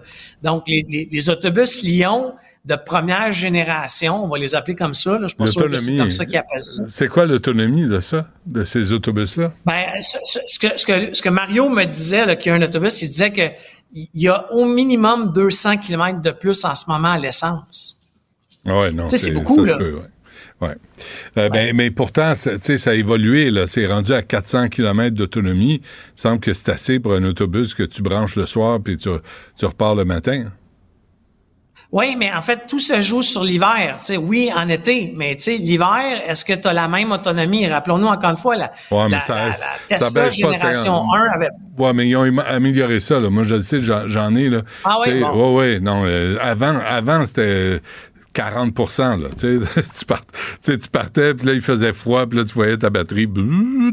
Mais là, aujourd'hui, ah, c'est, oui, c'est okay, beaucoup mieux. Ça, là. Ça je ne l'ai pas connu. Ouais, mais mais chose mieux. Certaine, c'est que toutes ces, toutes ces annonces-là, Benoît, me, me, mon pif me dit, là, c'est, tu sais, quand je te disais de, je, te, je te disais ça cet été, là, ouais, ouais, ouais. que novembre, décembre, janvier, ça va être, ça va être difficile. Mm. Moi, je pense que ça commence. Il n'y a, a pas une journée où il n'y a pas cent cinquante, deux cents employés au Québec qui sont remerciés. Ouais. C'est énorme, là. Faut, faudrait faire le bilan chaque vendredi, hein. Un bilan assez désastreux, là, si ça s'annonce. Euh, Philippe Richard Bertrand, merci. On se reparle demain. À demain. Écoutez Philippe Richard Bertrand à l'animation du balado « Prends pas ça pour du cash ». Disponible en tout temps sur l'application et le site cube radio point c a. La plateforme audio et vidéo où les contenus francophones sont fièrement en vedette. Pendant que votre attention est centrée sur cette voix qui vous parle ici, ou encore là, tout près ici, très loin là-bas, ou même très, très loin. Celle de Desjardins Entreprises est centrée sur plus de quatre cent mille entreprises partout autour de vous. Depuis plus de cent vingt ans, nos équipes dédiées accompagnent les entrepreneurs d'ici à chaque étape pour qu'ils puissent rester centrés sur ce qui compte, la croissance de leur entreprise. Parce qu'en immobilier, faut être à son affaire. Suivez les conseils de nos experts. Via Capital, les courtiers immobiliers qu'on aime référer. Bonne écoute. L'infolettre Cube Radio. À un clic du meilleur de l'information. Toutes les semaines, recevez un résumé de l'actualité directement dans votre boîte courriel. Émissions de radio, balado, exclusivité, offres uniques et concours. Tout ce que vous aimez de Cube Radio à un seul endroit. Pour ne rien manquer de l'actualité, inscrivez-vous via cube radio point c a en cliquant sur la bannière « Je m'inscris à l'infolettre ». Cube Radio, pour savoir et comprendre. Vous écoutez Du Trisac, Cube Radio. Andréane Desilets est avec nous, la directrice générale de la maison Benoît Labre. Madame Desilets, bonjour, bienvenue. Bonjour, merci. Euh, la semaine passée, euh, aussi la semaine auparavant, on a parlé entre autres à un papa euh, de, d'un enfant qui fréquente l'école Victor Rousselot, euh, M. Gauvin, qui se disait lui aussi euh, inquiet de voir la, la maison euh, Benoît Labre euh, ouvrir près de cette école-là. Expliquez-nous d'abord, quelle est votre mission, vous, à la maison Benoît Labre? Euh, la mission de l'organisme est d'offrir des services pour les populations les plus vulnérables, euh, d'être un lieu d'accueil, donc c'est quand même très... Euh, ça comprend plein de choses, être un lieu d'accueil qui est adapté. Euh, donc, dans notre mission, on se doit de s'adapter aussi aux besoins de la, de la population euh, et la population étant grandissante dans le secteur, là au niveau des des, euh, des besoins hein, des populations vulnérables, euh, l'organisme s'adapte à ça. En même temps, Mme Desilets, je ne veux pas être désagréable, là, mais est-ce qu'on peut utiliser des vrais mots? Parce que population vulnérable, là, on peut mettre les enfants là-dedans, on peut mettre les personnes âgées là-dedans. Alors, c'est qui, qui, qui sera la clientèle, là, les gens qui seront chez vous? Ben c'est c'est les mêmes gens en fait qui sont déjà chez nous. Il y a des gens qui sont logés, il y a des gens qui sont mal logés, il y a des gens qui ne sont pas logés. Donc c'est vraiment un, un éventail de de différents types de de, de difficultés ou d'enjeux que ces personnes-là peuvent vivre au quotidien. Euh, maintenant bien sûr que euh, notre mission n'est pas de de d'aller vers plus les, les enfants, bien sûr, parce que on, on est vraiment là pour desservir une population, euh, on, on dit plus en, en marginalité urbaine. OK, euh, les, les, donc, écoutez, je vais le dire, moi, les problèmes avec des problèmes de, des gens avec des problèmes de toxicomanie, des problèmes de santé mentale, vrai? Ça en fait partie, ça okay. en fait partie, en effet. Euh, des gens qui vivent des moments plus difficiles, euh, des gens qui, pour plein de raisons, doivent avoir accès à une ressource en itinérance, en effet. OK, qui ont besoin d'aide. Euh, puis vous êtes, puis là, ce qu'on vous reproche, Mme Desilets, c'est, c'est pas, c'est pas d'aider les gens en difficulté. Ça, c'est clair, là, il faut le faire. On vous reproche d'être trop proche d'une école, d'une cour d'école et d'avoir une proximité, une promiscuité presque avec l'école qui est pas nécessairement souhaitable là, pour les familles et les parents. Euh, comment vous réagissez à ça? Bien, je pense qu'on on, y a, y a, on comprend, là, on comprend le, le, les craintes, on, on prend t- tout ce qui vient avec. Ceci dit, il y a une population qui est là. Il y a une population qui est déjà existante et particulièrement dans ce secteur-là et particulièrement autour des abords de l'école. Donc, l'idée d'ouvrir une ressource n'est pas nécessairement de... d'augmenter ce rythme-là plus que de répondre à un besoin qui est déjà existant dans le secteur. Mm-hmm. Euh, les craintes sont, pour la plupart, euh, quand même des craintes qui sont légitimes, je pense. On, on, on a un peu peur de l'autre. C'est, c'est peur de l'inconnu aussi hein, qui nous amène là. Euh, mais oh après non, ça, non, non, excusez-moi, a... c'est pas le peur de l'inconnu. Là. Soyons clairs, là, c'est des enfants. Et là, il y a des gens qui vont euh, consommer de la, des drogues dures chez vous. Vrai? Des gens qui ont des problèmes de euh, santé ben, mentale. Des enjeux, ouais, tout oui. à fait. Des enjeux de consommation. Euh, après ça, c'est des gens qui consomment déjà dans ces espaces publics-là. Et c'est, moi, c'est, c'est là que je pense qu'il faut voir la donne. Ouais. C'est pas que, euh, c'est, les enfants vont être moins exposés ultimement parce qu'on cadre et parce que ça se fait à l'intérieur de quatre murs à place d'être dans un espace public. Et c'est là qu'il faut le voir comme étant une ressource additionnelle. OK. Ce qu'on vous reprochait, là, je, si je comprends bien, Mme Desilets, c'est que l'accès à, à la maison Benoît Labre est, est à côté de l'école plutôt que d'être sur une rue que vous aviez annoncée. Là. Vous aviez annoncé des choses que vous n'avez pas livrées euh, aux parents là, qui sont inquiets. Ah. Euh, ben écoutez, ça c'est une information que je n'ai pas. Là. Il n'y a pas de changement de place ou il n'y a pas de... Li- tu sais, de rue qui a changé. Non, mais euh, pas la rue, mais l'accès, le, l'accès principal euh, a changé. Puis c'est, puis ce que je comprends, c'est que c'est un accès, c'est la porte qui donne euh, de les, près de l'école. Ah non, justement, ça c'est c'est ça fait partie des discours qui se sont euh, peut-être perdus à travers euh, tout ça, mm-hmm. euh, mais non, la, la porte n'est pas celle située le plus près de l'école, mais bien de l'autre côté, euh, complètement là du du du, du building. Là. Et euh, justement, parce qu'on voulait s'assurer non seulement de, d'une fluidité qui faisait sens pour notre population, mais aussi pour le reste de la population. Euh, ce qui est le plus proche de l'école, c'est la livraison. Euh, c'est, c'est, ça, c'est la porte de livraison. Euh, donc, je ne sais pas dire de plus de ça. Dans le, dans le fond, la question, Mme Desilet, c'est qu'il n'y avait pas un, en, un autre endroit que celui-là à côté d'une école primaire, parce qu'on s'entend là que c'est pas souhaitable non plus, parce que quand tu consommes des drogues dures, là, je sais pas, là, mais t'es pas nécessairement au meilleur de ta forme. T'as, t'as peut-être des comportements imprévisibles. Si t'as des problèmes de santé mentale, la même chose. Est-ce qu'on n'aurait pas pu épargner un quartier où des enfants en ville peuvent aller à l'école et pas être inquiets de croiser du monde qui ont de la misère dans la vie? Ben, écoutez, je, je, je pense que historiquement, euh, tu sais, Saint-Henri n'est pas un quartier qui était euh, euh, comme exempt de ce, ce type d'enjeu. Et euh, bon, avec la gentrification rapide, c'était, c'est, c'est aussi des, des choses qui étaient déjà euh, présentes dans le secteur, qui sont de plus en plus visibles. Est-ce qu'il y avait des, des lieux euh, qui auraient été plus efficaces? Écoutez, j'aurais aimé ça vous dire que on aurait eu des, des terrains qui ont été cédés directement au métro Lionel Groulx. Ceci dit, ce n'est pas vrai. Euh, et euh, tous les autres espaces qu'on a visités étaient à côté, hein, d'écoles primaires, secondaires, euh, éducation d'adultes, bon, euh, C P E, tout ça. Là. Donc, à un moment donné, c'est, c'est aussi de, de de revoir un peu notre perception face à ça, puis se dire, ben écoutez, ce sont des populations qui sont là, qui sont déjà présentes dans nos espaces et qui sont déjà présentes dans nos milieux et que nos enfants euh, côtoient au quotidien. Euh, l'idée est de, de cadrer justement ça et d'offrir un espace où les gens ne sont pas à l'extérieur, ne sont pas à avoir ces comportements, comme vous dites, dérangeant, je vais je vais le mettre en, en guillemets, ou peut, peut-être euh, euh, c'est ça, d- différent, euh, mais de, de les faire à l'intérieur avec des intervenants qui sont qualifiés pour recevoir ça, qui sont qualifiés aussi pour euh, être en mesure de bien encadrer là, ce bout-là. Mmh. Euh, les parents me disaient, Mme Desilet, euh, demander, ils ont demandé de voir des documents en lien avec l'étude de cohabitation avec les enfants.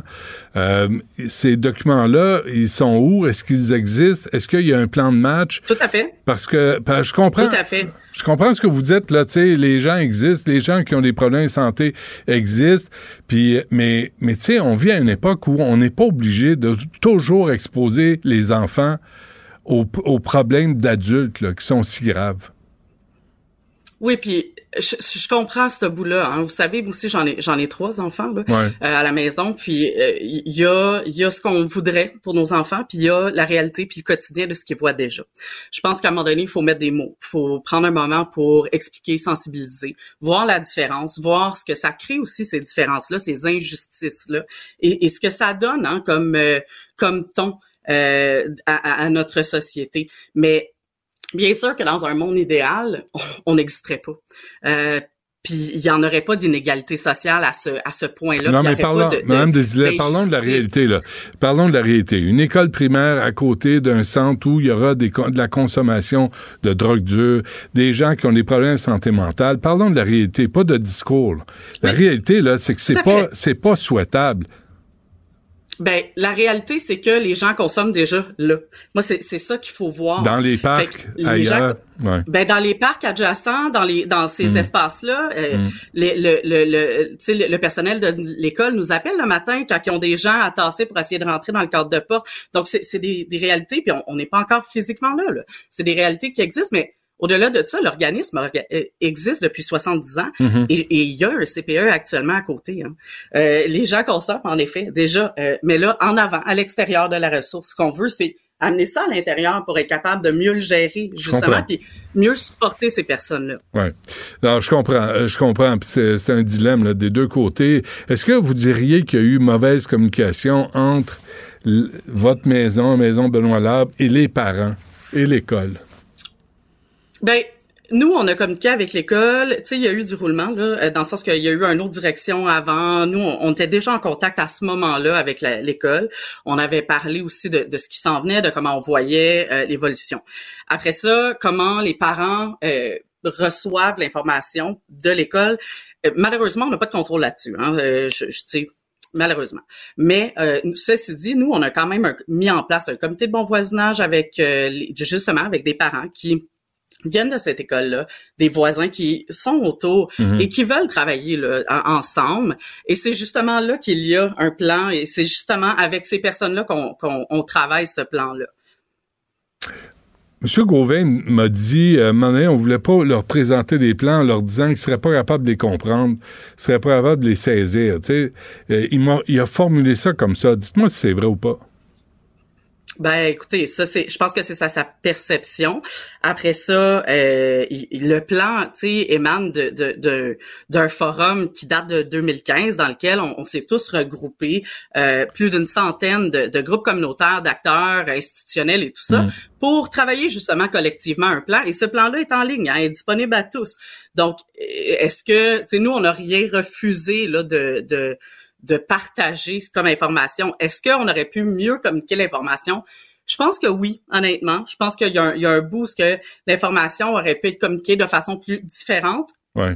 Mais il y a un contexte aussi dans lequel on s'est retrouvé, euh, dont malheureusement celui de la pandémie et de très peu d'autres choses hein, qui étaient importantes outre la pandémie à ce moment-là. Mm-hmm. Donc, bien sûr que, je, en tout cas, ça aurait été idéal que ça se passe autrement, mais bon, on, on est là puis on continue à avancer avec euh, avec nos voisins puis avec ce comité-là. OK. Deux dernières choses rapidement, Mme Desilet. Euh, on m'a dit, on parlait de mensonges. Je vous, je vous répète ce qu'on m'a, ce qu'on m'a dit, là. Euh, par exemple, à l'origine, le projet initial, là, c'était de la réhabilitation, pas des toxicomanes qui venaient consommer des drogues dures. Euh, c'était pour favoriser la réinsertion sociale. Et là, c'est rendu que on va, vous allez gérer des gens qui ont des problèmes de santé mentale. Il y a quand même une différence entre ce qui était annoncé et ce que vous, vous annoncez aujourd'hui, là. deux mille dix-neuf, là, ce qui a été présenté à, à l'arrondissement et à la ville était un cadre, hein, une boîte. On devait monter le cadre d'inter- d'intervention à travers tout ça. La réinsertion, euh, ça passe par plein de choses. On pourrait s'étendre là, largement là-dessus, mais la réinsertion, ça passe surtout, en fait, par accueillir la personne où elle est à ce moment-ci. Mmh. Donc, on, on doit minimalement s'ajuster à ça puis voir comment on est capable de travailler ces enjeux-là à titre de société puis mieux les travailler pour être en sorte d'être adéquat puis adapté. Là. Ce qu'on voit actuellement, le portrait actuel, est, est pas reluisant, malheureusement, et on, on doit s'adresser à ça.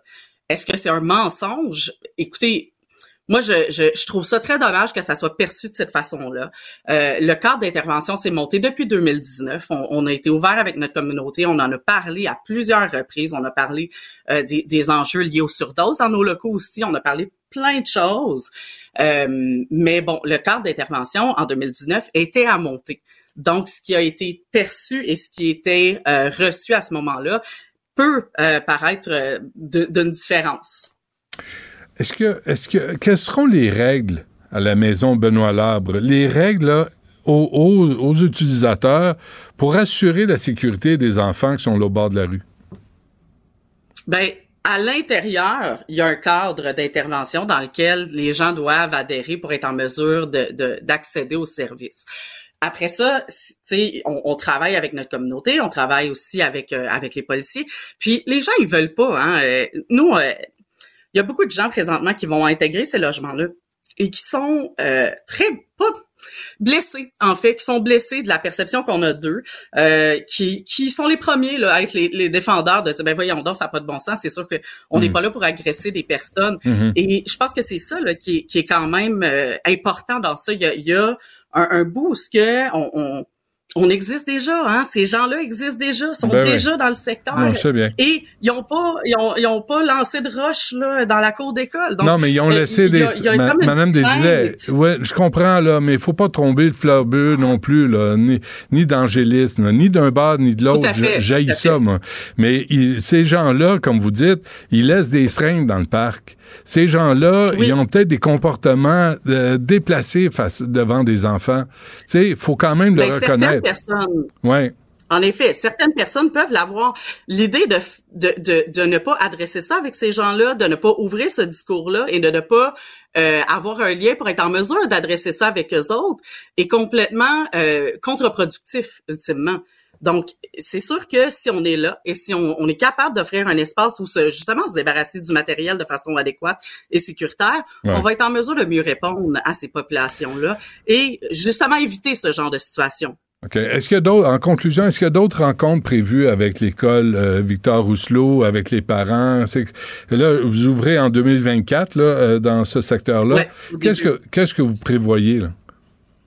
Il y a un comité de bon voisinage qui a lieu présentement deux semaines et qui a un plan de travail qui se, se réunit et qui continue à avancer. Donc, on, on, on continue à maintenir ce, ce comité-là par lequel on, on va trouver des solutions s'il y a des, des, des, des enjeux, s'il y a des, des accrochages, mm-hmm. qu'on soit rapidement mis au courant puis qu'on on soit collectivement là à, à réfléchir à comment on peut mieux travailler ces enjeux-là. Puis vous vous préoccupez aussi de... de la sécurité aussi, de la, tu sais, de, de préserver un peu les enfants là, pour ce qu'ils sont, surtout aux primaires. Là. On n'a pas toujours besoin de les exposer à des, à des conditions euh, d'adultes. Hein. Vous, vous êtes une Bien mère vous-même, c'est ça. Ça vous préoccupe, ça aussi? Ben ça me préoccupe, c'est pour ça je pense qu'il faut l'adresser nous les parents. Je pense que c'est important aussi qu'on, qu'on regarde comment on adresse ça. Je pense que c'est surtout important qu'on éduque nos enfants sur certaines difficultés sans nécessairement aller là dans des choses qui sont peut-être pas de leur âge, mmh. mais il y a, y a des, des choses qu'on peut parler à cet âge-là et il y a des ateliers qui existent et qui sont mis en place pour être capable de favoriser tout ça. On a une travailleuse actuellement qui euh, qui est sur les lieux là de l'école à temps plein, à temps complet pour s'assurer en fait que non seulement elle, elle diminue les irritants, mais qu'elle parle avec les enfants aussi. Mais en même temps, il faut parler aux utilisateurs, les gens qui vont se loger ah, chez sûr. vous pour, pour qu'il y ait une ligne aussi à suivre, là, parce que ça ne peut pas être le free-for-all, hein? Non, en effet. Puis il y a personne qui veut ça, hein, incluant-nous. Euh, c'est, c'est, c'est des cadres qui sont quand même très serrés hein, au niveau de, de, des espaces de consommation. C'est pas, euh, c'est, c'est pas complètement laissé à, à, à l'abandon. Là, c'est vraiment un cadre qui est très serré avec lequel nous on est habitués de travailler et les gens ont travaillé aussi ces protocoles-là avec nous pour s'assurer que ça fasse sens aussi pour eux puis que ça soit adapté. Bon, mais ben, souhaitons que t- tout le monde s'entende. Là, c'est quoi l'ouverture? C'est janvier deux mille vingt-quatre? Euh, quelque part entre Autour janvier de... et le début février. Parfait, là. OK. Ben, euh, merci. Merci à vous, Andréane Desilets, directrice générale de la Maison Benoît Labre. Merci, puis souhaitons que la communication s'améliore entre vous et l'école. Euh, vous allez vous euh, devenir voisins, hein? Bon voisinage, c'est important. Tout à fait. Mm-hmm. Merci, Mme Desilets. Parfait, merci à vous. Pendant que votre attention est centrée sur vos urgences du matin, vos réunions d'affaires du midi, votre retour à la maison... ou votre emploi du soir. Celle de Desjardins Entreprises est centrée sur plus de quatre cent mille entreprises à toute heure du jour. Grâce à notre connaissance des secteurs d'activité et à notre accompagnement spécialisé, nous aidons les entrepreneurs à relever chaque défi pour qu'ils puissent rester centrés sur ce qui compte, le développement de leur entreprise. Parce qu'en immobilier, faut être à son affaire. Suivez les conseils de nos experts. Via Capital, les courtiers immobiliers qu'on aime référer. Bonne écoute. Joignez-vous à la discussion. Appelez ou textez le un huit sept Cube Radio. un huit sept sept huit deux sept deux trois quatre six. Hier, je me suis mis à réfléchir à ça. Wow, wow, wow. Euh, tu t'es mis à Benoît, réfléchir. Ah, ouais. euh, il est arrivé sur la scène avec une tuque sur laquelle il était écrit « Party Animal ». La rencontre Robitaille du Trisac. Antoine, bonjour. Bonjour. Alors, euh, Québec solidaire, étais-tu sur place, toi, à Gatineau? Non, malheureusement, non, je n'y hein? étais pas. Ah non, oui? Non, non. Alors, qu'est-ce que t'as... Mais à... j'ai suivi ça à distance, ouais. intensément. Et, euh, et, et tu sais, vendredi, j'étais en analyse à T V A avec Emmanuel Latraverse et Mario Dumont. Puis, la question que les recherchistes nous avaient posée, c'est « Quelle candidate devrait l'emporter selon vous? » Puis j'avais compris « devrait l'emporter » pas comme une prédiction, mais comme un souhait. Moi, j'avais dit Émilise Lessard-Therrien. Mario avait dit euh, Christine Labrie. Lui, il était sûr que, qu'elle l'emporterait parce qu'elle avait une longueur d'avance à cause de son organisation. Puis, euh, Emmanuelle Latraverse, elle, avait parlé de Ruba Ghazal. Donc, tu sais, j'aurais dû faire mon smart parce que quand je suis arrivé en onde, j'ai dit, ben là, c'est pas... C'est, elle ne gagnera pas. Mais parce que, euh, tu sais, elle est à l'extérieur du parti, puis tout ça, mais elle... Mais ça, ça serait la meilleure. Mmh. Et, mais finalement, j'aurais dû faire mon smart puis dire, oui, c'est elle qui va l'emporter. Comme et, si, et, si tu savais quelque chose que personne ne savait d'autre. Exactement, exactement. Ouais. Donc, c'est ça. Moi, je, je, je pense que j'étais surpris d'abord que Christine Labrie soit comme éjectée au premier tour. C'est incroyable. Euh, parce que tout le monde prédisait qu'elle avait une longueur d'avance. C'est elle qui avait le plus d'appui au caucus.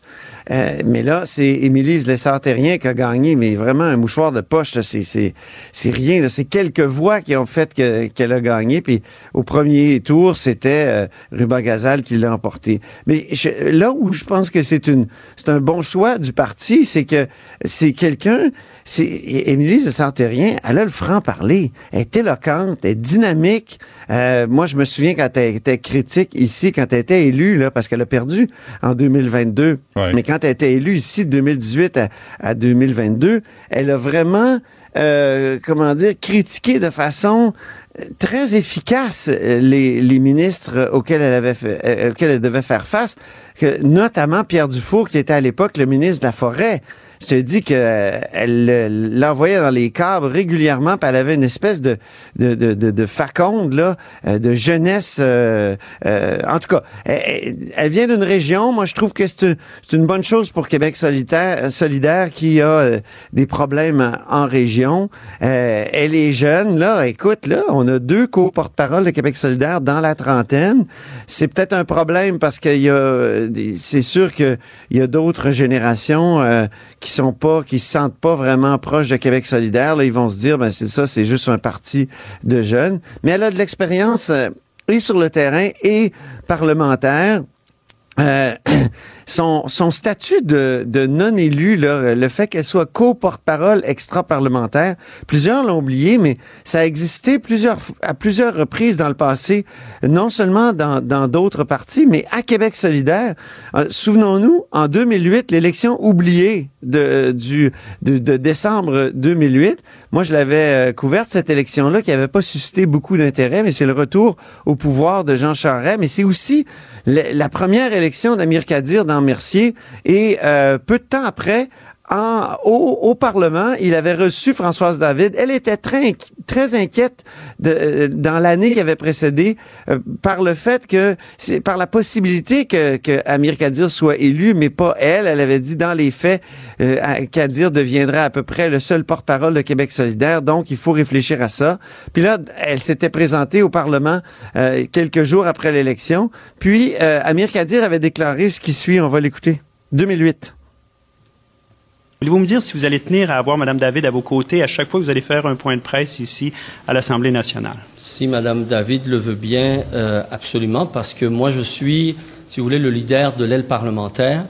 Et on peut penser que Mme David, en fait, est la leader de l'aile extra-parlementaire. Notre parti travaille de manière cohérente et concertée. Ça veut dire qu'on va être tous les deux tout le temps. Donc, extra-parlementaire, ça avait fait rigoler un peu. Je me souviens, à l'époque, il y a des gens qui avaient dit, ouais, extraterrestre, peut-être, un peu aussi. mais, euh, mais euh, ma, puis Mme David avait dit dans ce même point de presse-là, en deux mille huit, qu'il euh, n'était pas, il, il fa- fallait pas les voir comme des gauchistes extraterrestres, justement. Mm. On avait bien euh, rigolé avec ça. Il y a, il y a temps, une ombre... En même temps, ouais. si, si je comprends bien, Mme Lessard-Therrien, je vais lui parler à treize heures, d'ailleurs, euh, elle, a, elle a besoin d'être euh, parrainée ou à compagnie si elle veut prendre la parole à, la, à oui. l'Assemblée nationale. Ben comme euh, Paul Saint-Pierre Plamondon euh, pendant euh, ouais. euh, pendant quelques, quelques temps, j'ai, quoi, un an et demi certain, euh, il était toujours parrainé par euh, Pascal Bérubé ou par un ouais. autre comment, député. Comment t'expliques ouais. que euh, Gabriel Nadeau-Dubois n'ait pas eu d'adversaire?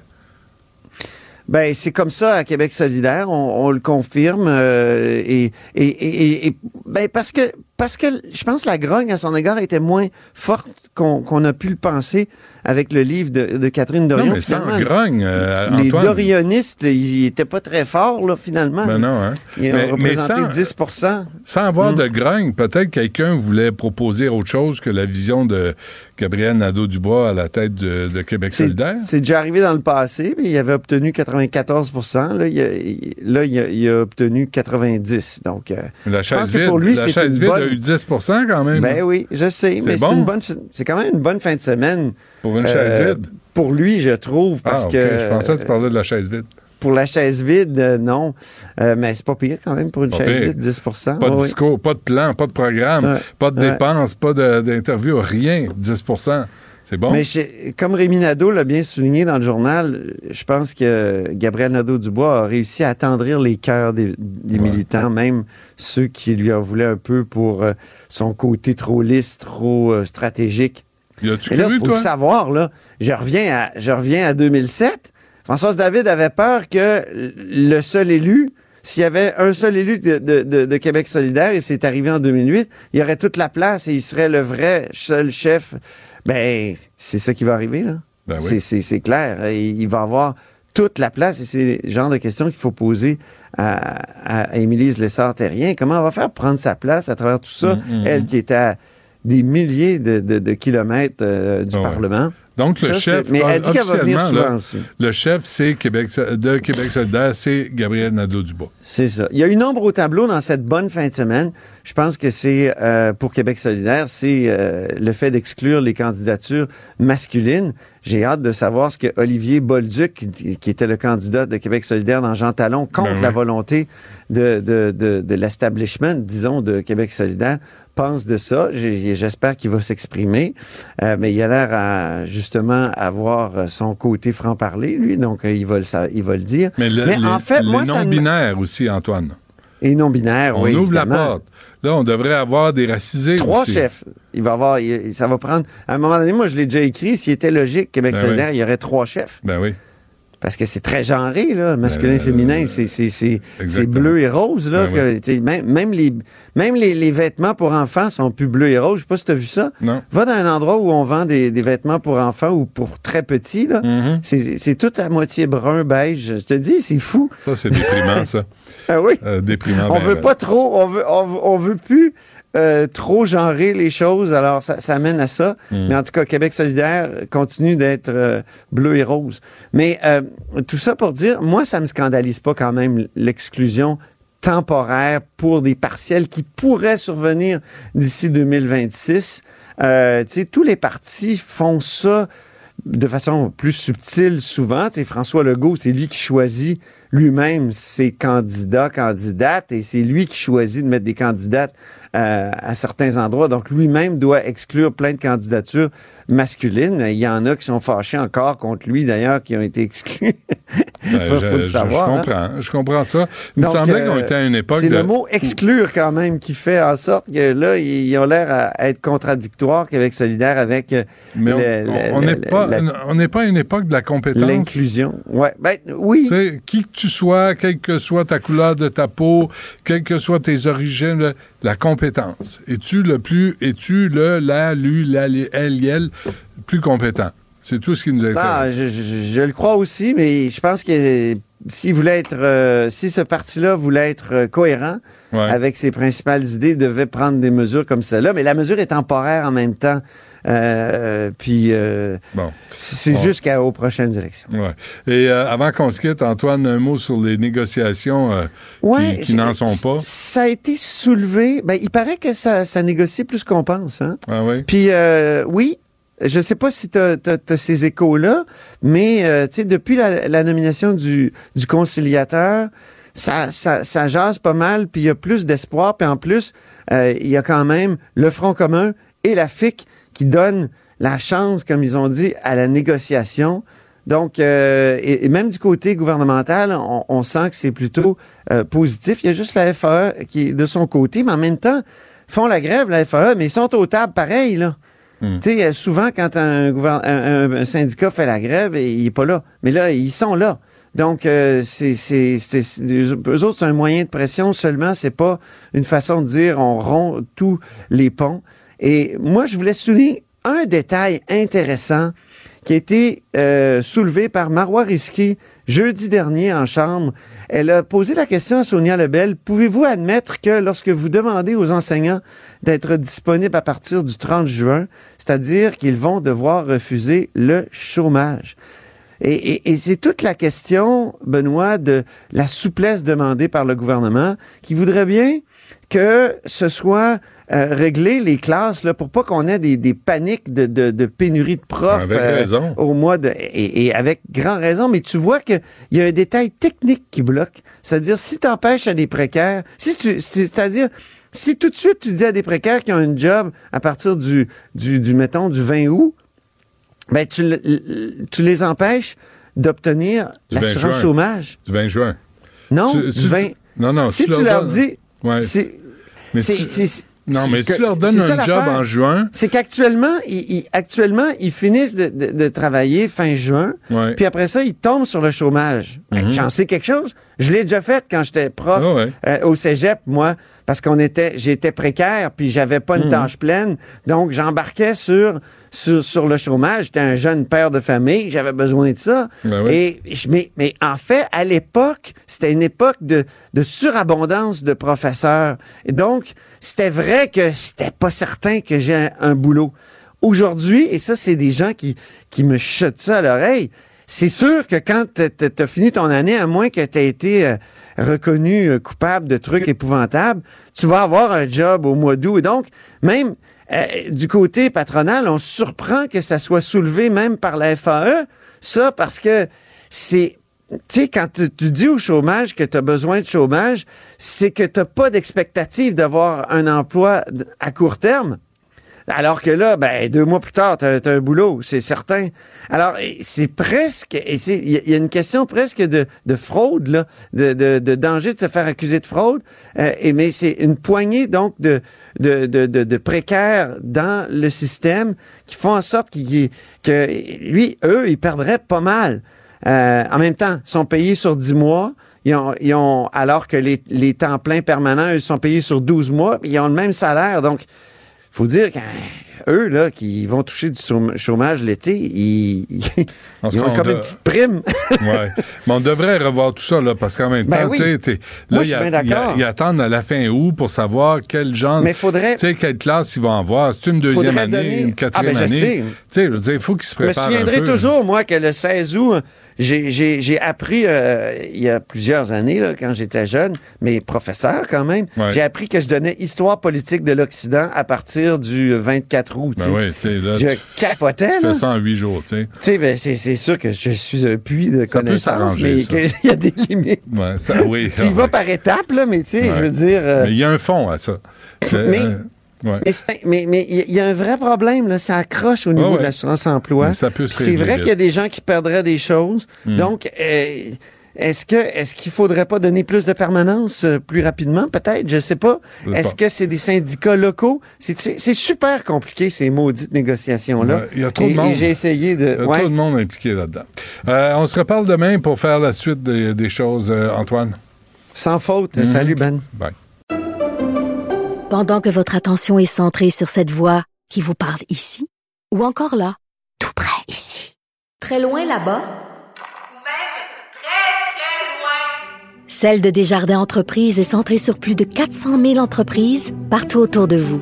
Depuis plus de cent vingt ans, nos équipes dédiées accompagnent les entrepreneurs d'ici à chaque étape pour qu'ils puissent rester centrés sur ce qui compte, la croissance de leur entreprise.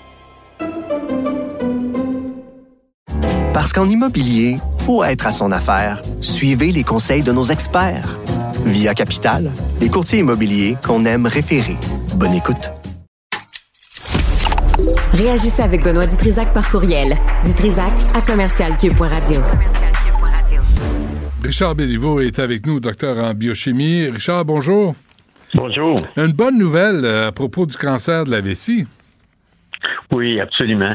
Euh, je pense que c'est ça va dépasser le, le contexte du cancer de la vessie, mais ce, ce que ce qu'on rapporte aujourd'hui dans notre chronique, c'est qu'il y a une étude qui vient d'être présentée à un congrès d'oncologie en Europe sur un cancer avec métastase qui est extrêmement difficile à traiter, le cancer de la vessie.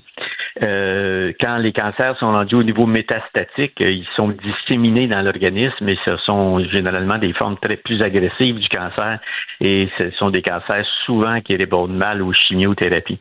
Là, il y, a, il y a eu un groupe qui a eu une idée absolument euh, géniale. Mmh. Euh, je, je, je vais te faire rêver, euh, Benoît. Oui. Euh, tu, t'a, tu taperas dans Google euh, nudibranche ou euh, limace de mer.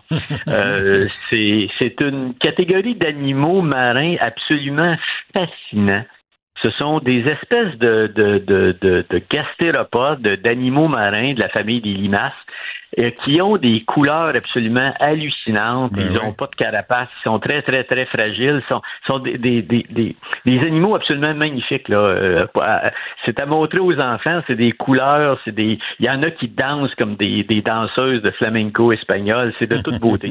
c'est, c'est très, très beau. Et euh, du fait que ces animaux-là sont très fragiles, ils développent des, des molécules très toxiques, des poisons.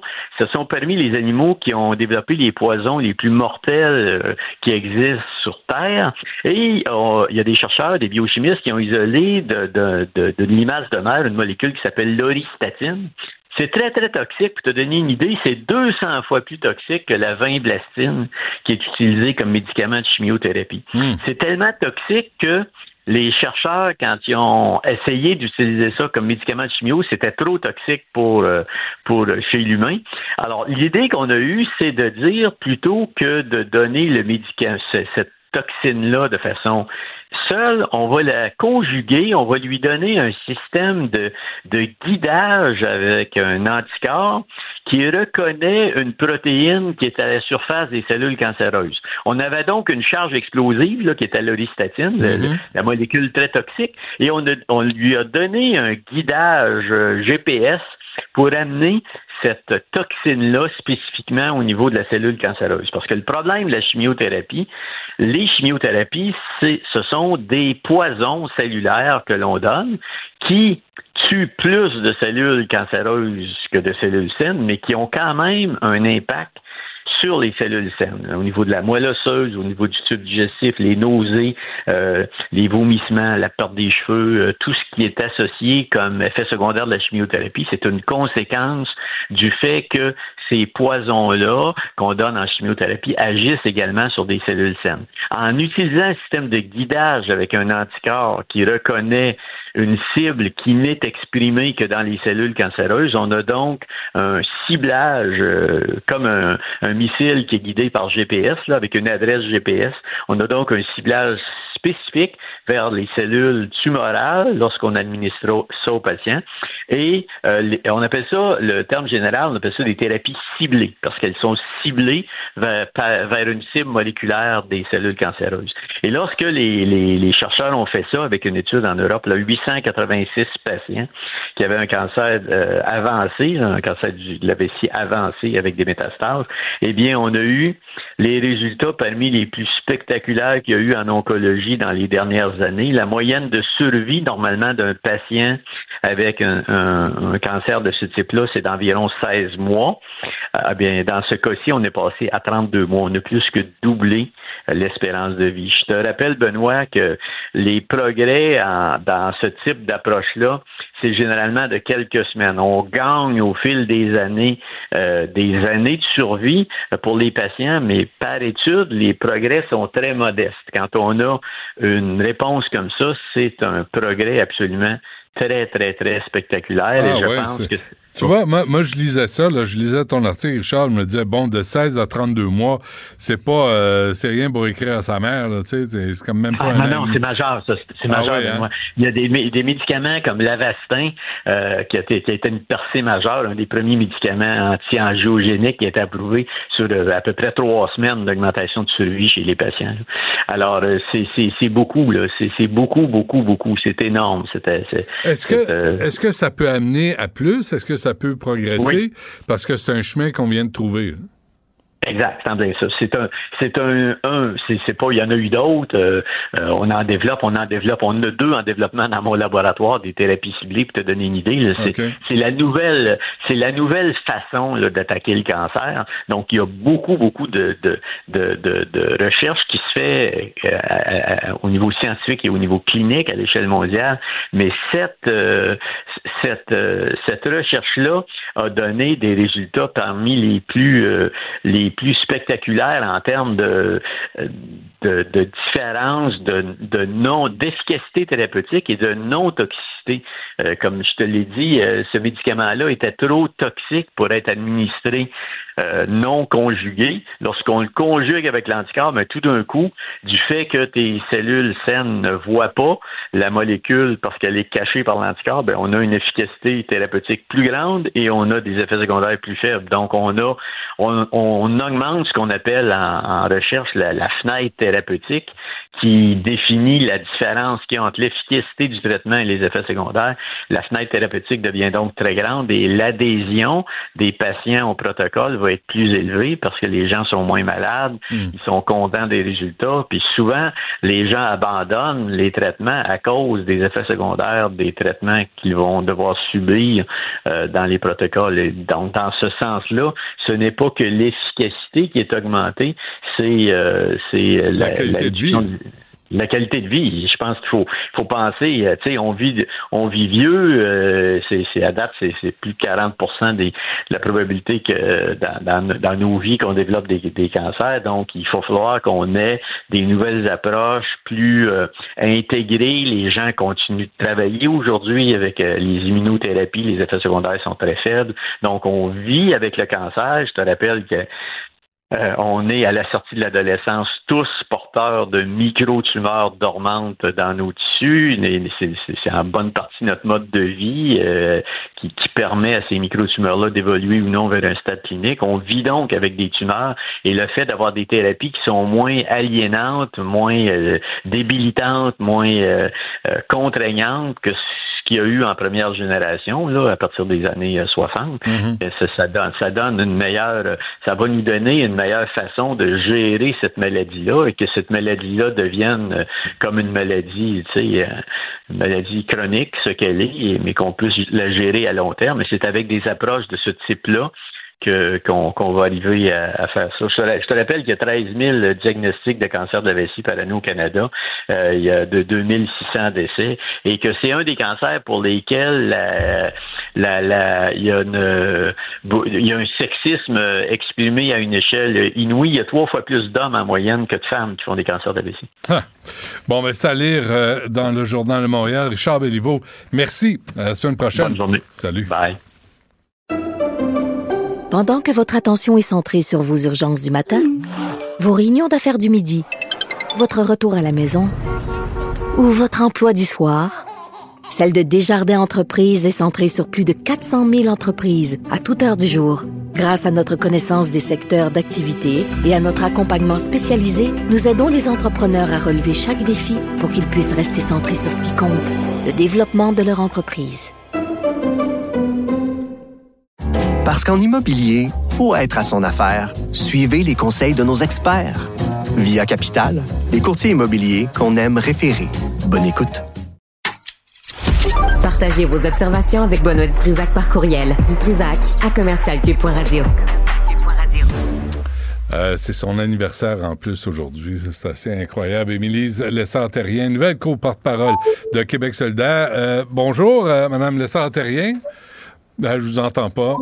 Est-ce qu'on peut brancher le son? Ah là, là, ça va. Ça va-tu? Bon. Euh, d'abord, euh, joyeux anniversaire. Merci beaucoup. Félicitations. Euh, ça va bien. Aujourd'hui, c'est une belle journée pour vous. C'est une belle journée. Une journée très intense. J'imagine. Euh, dis donc, qu'est-ce qui a fait la différence euh, dans ce choix entre Christine Labrie, Ruba Ghazal et vous comme co-porte-parole, d'après vous? Une bonne question. Ça a été un vote très serré, très, très serré. On parle de trois votes de différence. Euh, je pense que le débat que nous avons eu sur le plancher du Congrès euh, samedi matin a probablement là, fait basculer quelques personnes en ma faveur. Donc, jusqu'à la toute fin, là, ça va... Ça va modéré. Ça reflète aussi euh, l'état, les, les, l'état général de nos membres qui étaient très déchirés dans cette course-là. Ils n'ont pas arrêté de nous le dire euh, tout au long de la course et qui nous souhaitaient, qui nous souhaitaient les trois, en fait. Ils nous le disaient, si on pouvait voter pour les trois, on le ferait. Et c'est un peu finalement qui s'est passé avec cette élection-là. Ça me ramène au sein de Québec solidaire euh, et Ruba, Christine qui sont toujours là et avec qui maintenant je vais avoir le grand plaisir de travailler. OK, mais pour ceux et celles qui n'étaient pas là, Mme Lessard-Therrien, là, le débat, là, que, d'après vous, qu'est-ce qui a fait basculer en votre faveur? Sur quelle question? Sur quelle insulte que vous avez envoyée à vos adversaires? Quelle prise de l'ours a réussi? C'est, c'est quoi l'élément? Ben, je pense qu'il y a plusieurs euh, éléments qui, qui allaient en ma faveur. Bon, évidemment, je viens euh, des régions, euh, j'incarne la ruralité. Je pense que tout le monde fait le constat, ben, tout le monde, beaucoup de gens font le constat à Québec solidaire que euh, la perspective de croissance, elle va passer par sortir des grands centres. Moi, c'est ce que j'incarne. Je pense qu'il y a beaucoup de gens qui se sont rattachés à cette idée-là. Euh, le fait que je sois une porte-parole extra-parlementaire, ça, j'ai entendu aussi que ça plaisait à beaucoup de gens. Euh, puis finalement, je pense que, bon... Plus précisément, au moment de ce débat-là, ce qu'on m'a dit, c'est que le, le, le discours, l'art oratoire, aller toucher la fibre émotive des gens, aller chercher les gens dans leur trip, c'est pas mal ce qui s'est passé samedi matin. On me parlait de frissons, de, de, de, de gens qui étaient très émus. Donc ça, ça fait toujours plaisir à entendre. Puis je pense mm. que ça, ça a fait basculer. Christine Labrie est une indépendantiste pas pressée, là. Elle préfère être dans une province de gauche que d'un parti de centre-droite. Euh, Ruba Ghazal, c'est une indépendantiste inclusive de Montréal. Comment vous définissez, définissez-vous? Euh, une indépendantiste euh, pressée euh, qui voit beaucoup d'avantages à faire l'indépendance, notamment pour ramener du pouvoir dans les milieux, ramener du pouvoir dans les régions.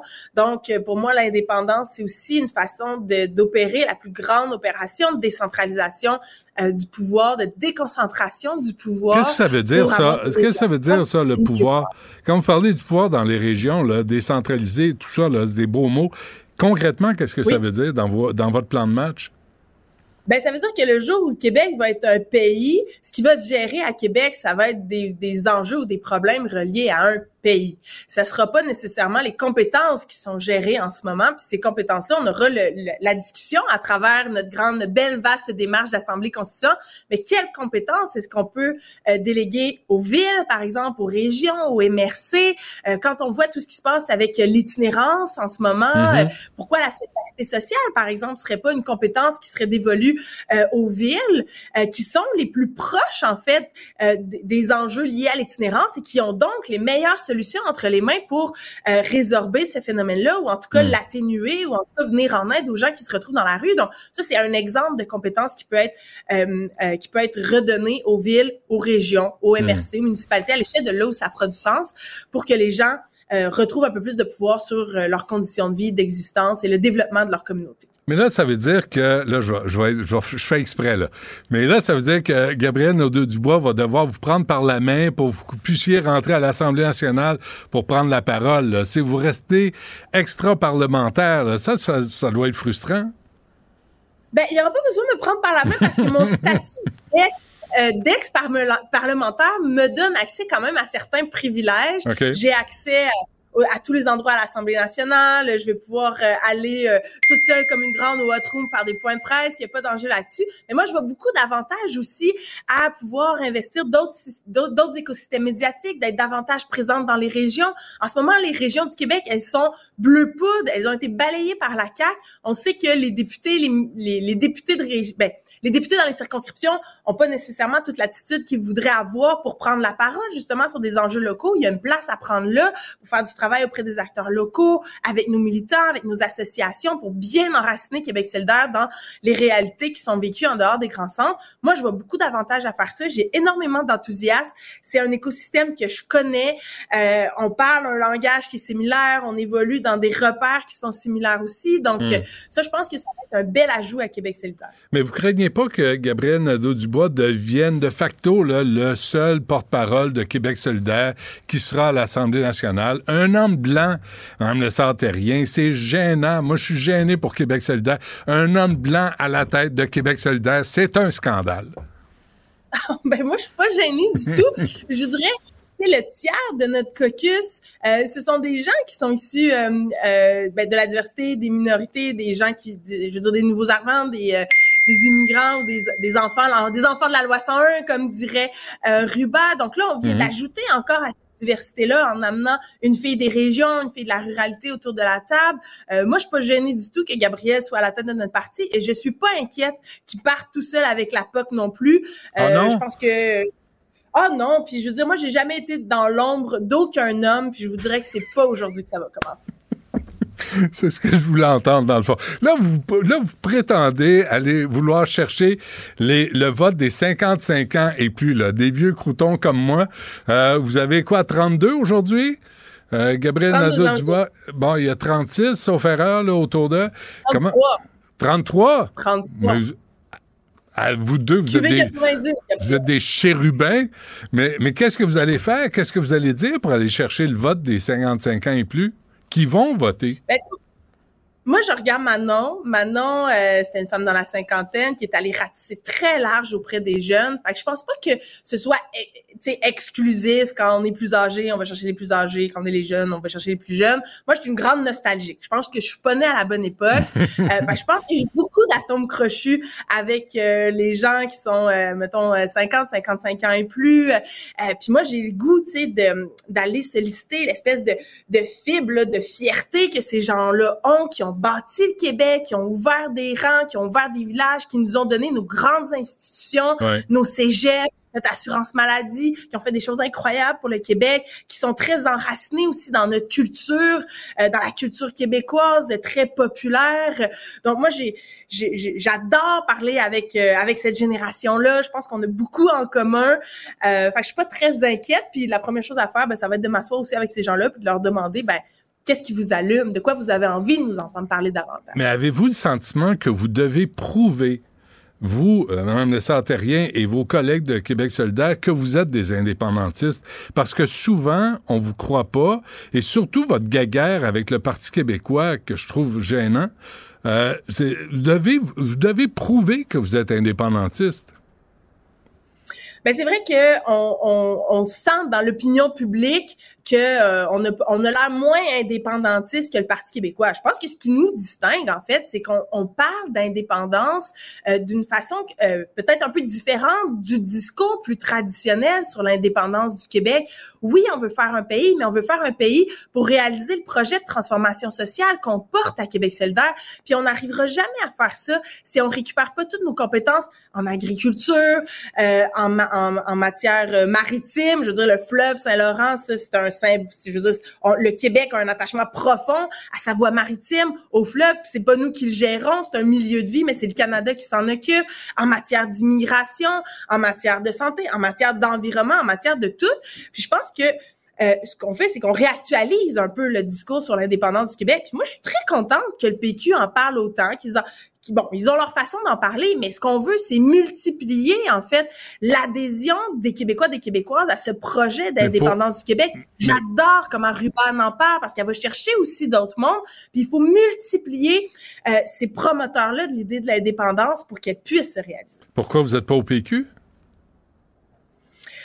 Parce que euh, je pense que le P Q a pris certains détours dans son histoire politique, a déçu à, quel- à quelques reprises. Moi, je suis arrivée, euh, j'étais en l'âge, je suis arrivée dans le fond euh, à, avec une conscience politique au moment où Québec solidaire était dans sa formation euh, et qui est très attachée aux valeurs de justice sociale, aux valeurs d'écologie. Euh, moi, ça, c'est quelque chose qui me rejoint beaucoup. Euh, et donc, moi, j'ai, j'ai, j'ai, je suis venue au monde en politique avec Québec solidaire. Euh, et mais puis, la différence, là, c'est pas juste la laïcité, là, ce que le Parti québécois a porté ça, là, la cause de la laïcité, ce que vous refusez, vous autres, à Québec solidaire, c'est pas ça le, le, le, le nerf de la guerre? Ben nous, on, je veux dire, on, on, la laïcité de l'État, on la trouve extrêmement importante aussi. Nous, on mise sur une la laïcité de l'État, justement, euh, plus qu'une laïcité des individus. Nous, on trouve pas ça normal que Québec continue de subventionner les écoles confessionnelles. Ça, c'est, c'est, je veux dire, si on veut réaliser la pleine laïcité de l'État, c'est ça qu'il faut faire. Après, il y a d'autres points qui nous distinguent. euh, avec le Parti québécois en ce moment, notamment la question sur l'immigration. Euh, puis là, on pourrait débattre de chiffres, mais en même temps, moi, je viens de, de, des régions, puis en ce moment, il y a de l'appétit dans les régions pour accueillir plus de nouveaux mondes, puis oui, pour venir travailler. Moi, le Provigo, chez nous, dans ma petite municipalité de Témiscamingue, il a recruté son boucher en Tunisie. Mais oui. euh, je veux dire, des missions de recrutement international, il y en a plein, mais on a besoin de ces gens-là, pas juste pour venir euh, travailler, mais aussi pour venir bâtir des milieux de vie avec nous. Oui, mais en respectant deux règles de base, là, l'égalité homme-femme, qui n'est pas négociable. Les petites filles ont les mêmes droits que les petits gars. Venez pas ici pour Absolument. Nous faire chier avec des, des, des, des trucs rétrogrades. Et le, la langue française. Il me semble que c'est pas négociable, ces deux affaires-là. Ah, euh, c'est pas effectivement c'est pas négociable. Bien sûr qu'on veut euh, l'égalité homme-femme, assurément la langue française, il faut la protéger. Puis ça ça va passer par la régionalisation de l'immigration, puis le développement du sentiment d'appartenance euh, à, à, à, au Québec, à la communauté d'accueil, puis à l'intégration de ces gens-là. Puis l'intégration euh, elle est euh, elle est beaucoup plus facile à travers oui les milieux de travail, mais aussi à travers les différents milieux de vie. Puis il y a plein d'initiatives extraordinaires qu'on peut mettre de l'avant pour favoriser mmh. ces sentiment d'appartenance-là et cette intégration-là.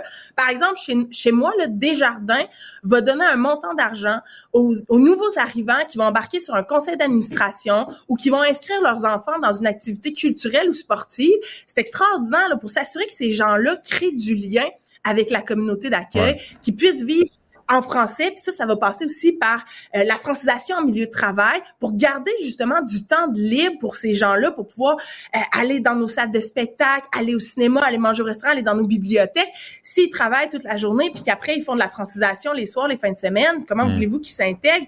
Il y a toutes sortes de façons de faire, puis ça, ça nous distingue aussi, je pense, du Parti québécois. Je vais vous laisser aller, je le sais, mais euh, moi, j'ai bien de la peine, parce que je voulais me présenter euh, pour Québec solidaire euh, aux prochaines élections partielles. Comment vous trouvez ça, vous, cette, euh, cette approche discriminatoire? Pas d'hommes, juste des femmes et des non-binaires. C'est, comment, vous, vous êtes d'accord avec ça, vous? Bien, vous allez pouvoir vous présenter pour Québec solidaire en deux mille vingt-six lorsqu'on re, re, recrutera nos candidats. Euh, en attendant, il n'y a pas d'élection partielle d'annoncer, fait que vous n'avez pas trop à faire cette réflexion-là. Ce qu'on veut, pour répondre à la question, c'est rétablir l'équilibre au caucus. En ce moment, il y a huit députés masculins, on a seulement quatre députés femmes. Donc, ce qu'on souhaite, c'est maximiser euh, vraiment nos chances de rétablir la parité au sein du caucus de Québec solidaire en réservant euh, les prochaines partielles d'ici deux mille vingt-quatre. C'est une mesure qui est temporaire, vraiment, pour rétablir cet équilibre-là. Parce que, par exemple, là, tu sais, François Legault, son conseil des ministres, ben, il est paritaire. Puis la parité en politique aujourd'hui, c'est, c'est la base. Et là, à Québec solidaire, on n'y est pas pour l'instant. Donc, on veut juste se garantir, avec tous les moyens possibles, euh, de favoriser davantage les femmes euh, pour rétablir cette parité. Donc, euh, Québec solidaire est vraiment patriarcal. Bon, écoutez, euh, patriarcal. Oui, oui, dites-le, dites-le, vous êtes patriarcal.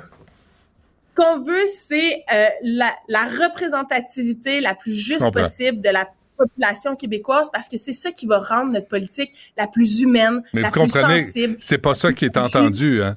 Vous comprenez que c'est pas ça. Le message qui finit par être entendu, c'est pas d'hommes aux élections partielles, juste des femmes et des non-binaires, tu sais, non-binaires, le ressenti, toutes ces, ces affaires-là. Vous comprenez que c'est très mauvais pour votre parti, ce message-là? Ben, en fait, on vient peut-être d'offrir l'occasion, là, d'avoir une alternative à ce message-là qui a été véhiculé. Puis, essentiellement, c'est de ramener la parité, la présence des femmes. Je pense qu'il n'y a pas personne qui doit se sentir trop vexé de ça. Euh, mmh. Il y aura de la place pour les hommes, pour la, la prochaine élection générale, où on va quand même souhaiter avoir une, une composition de candidats qui va être composée euh, à l'image de la population, cinquante pour cent d'hommes, cinquante pour cent de femmes euh, au moins. Très bien. Émilise Lessard-Therrien, euh, merci euh, de cette entrevue. Bonne chance à vous. Merci, au plaisir. Au revoir. Pendant que votre attention est centrée sur cette voix qui vous parle ici, ou encore là, tout près ici, très loin là-bas, ou même très, très loin. Celle de Desjardins Entreprises est centrée sur plus de quatre cent mille entreprises partout autour de vous. Depuis plus de cent vingt ans, nos équipes dédiées accompagnent les entrepreneurs d'ici à chaque étape pour qu'ils puissent rester centrés sur ce qui compte, la croissance de leur entreprise. qu'en immobilier, faut être à son affaire. Suivez les conseils de nos experts. Via Capital, les courtiers immobiliers qu'on aime référer. Bonne écoute. Du Trisac. Des propos cohérents. Des opinions différentes. Vous écoutez Du Trisac.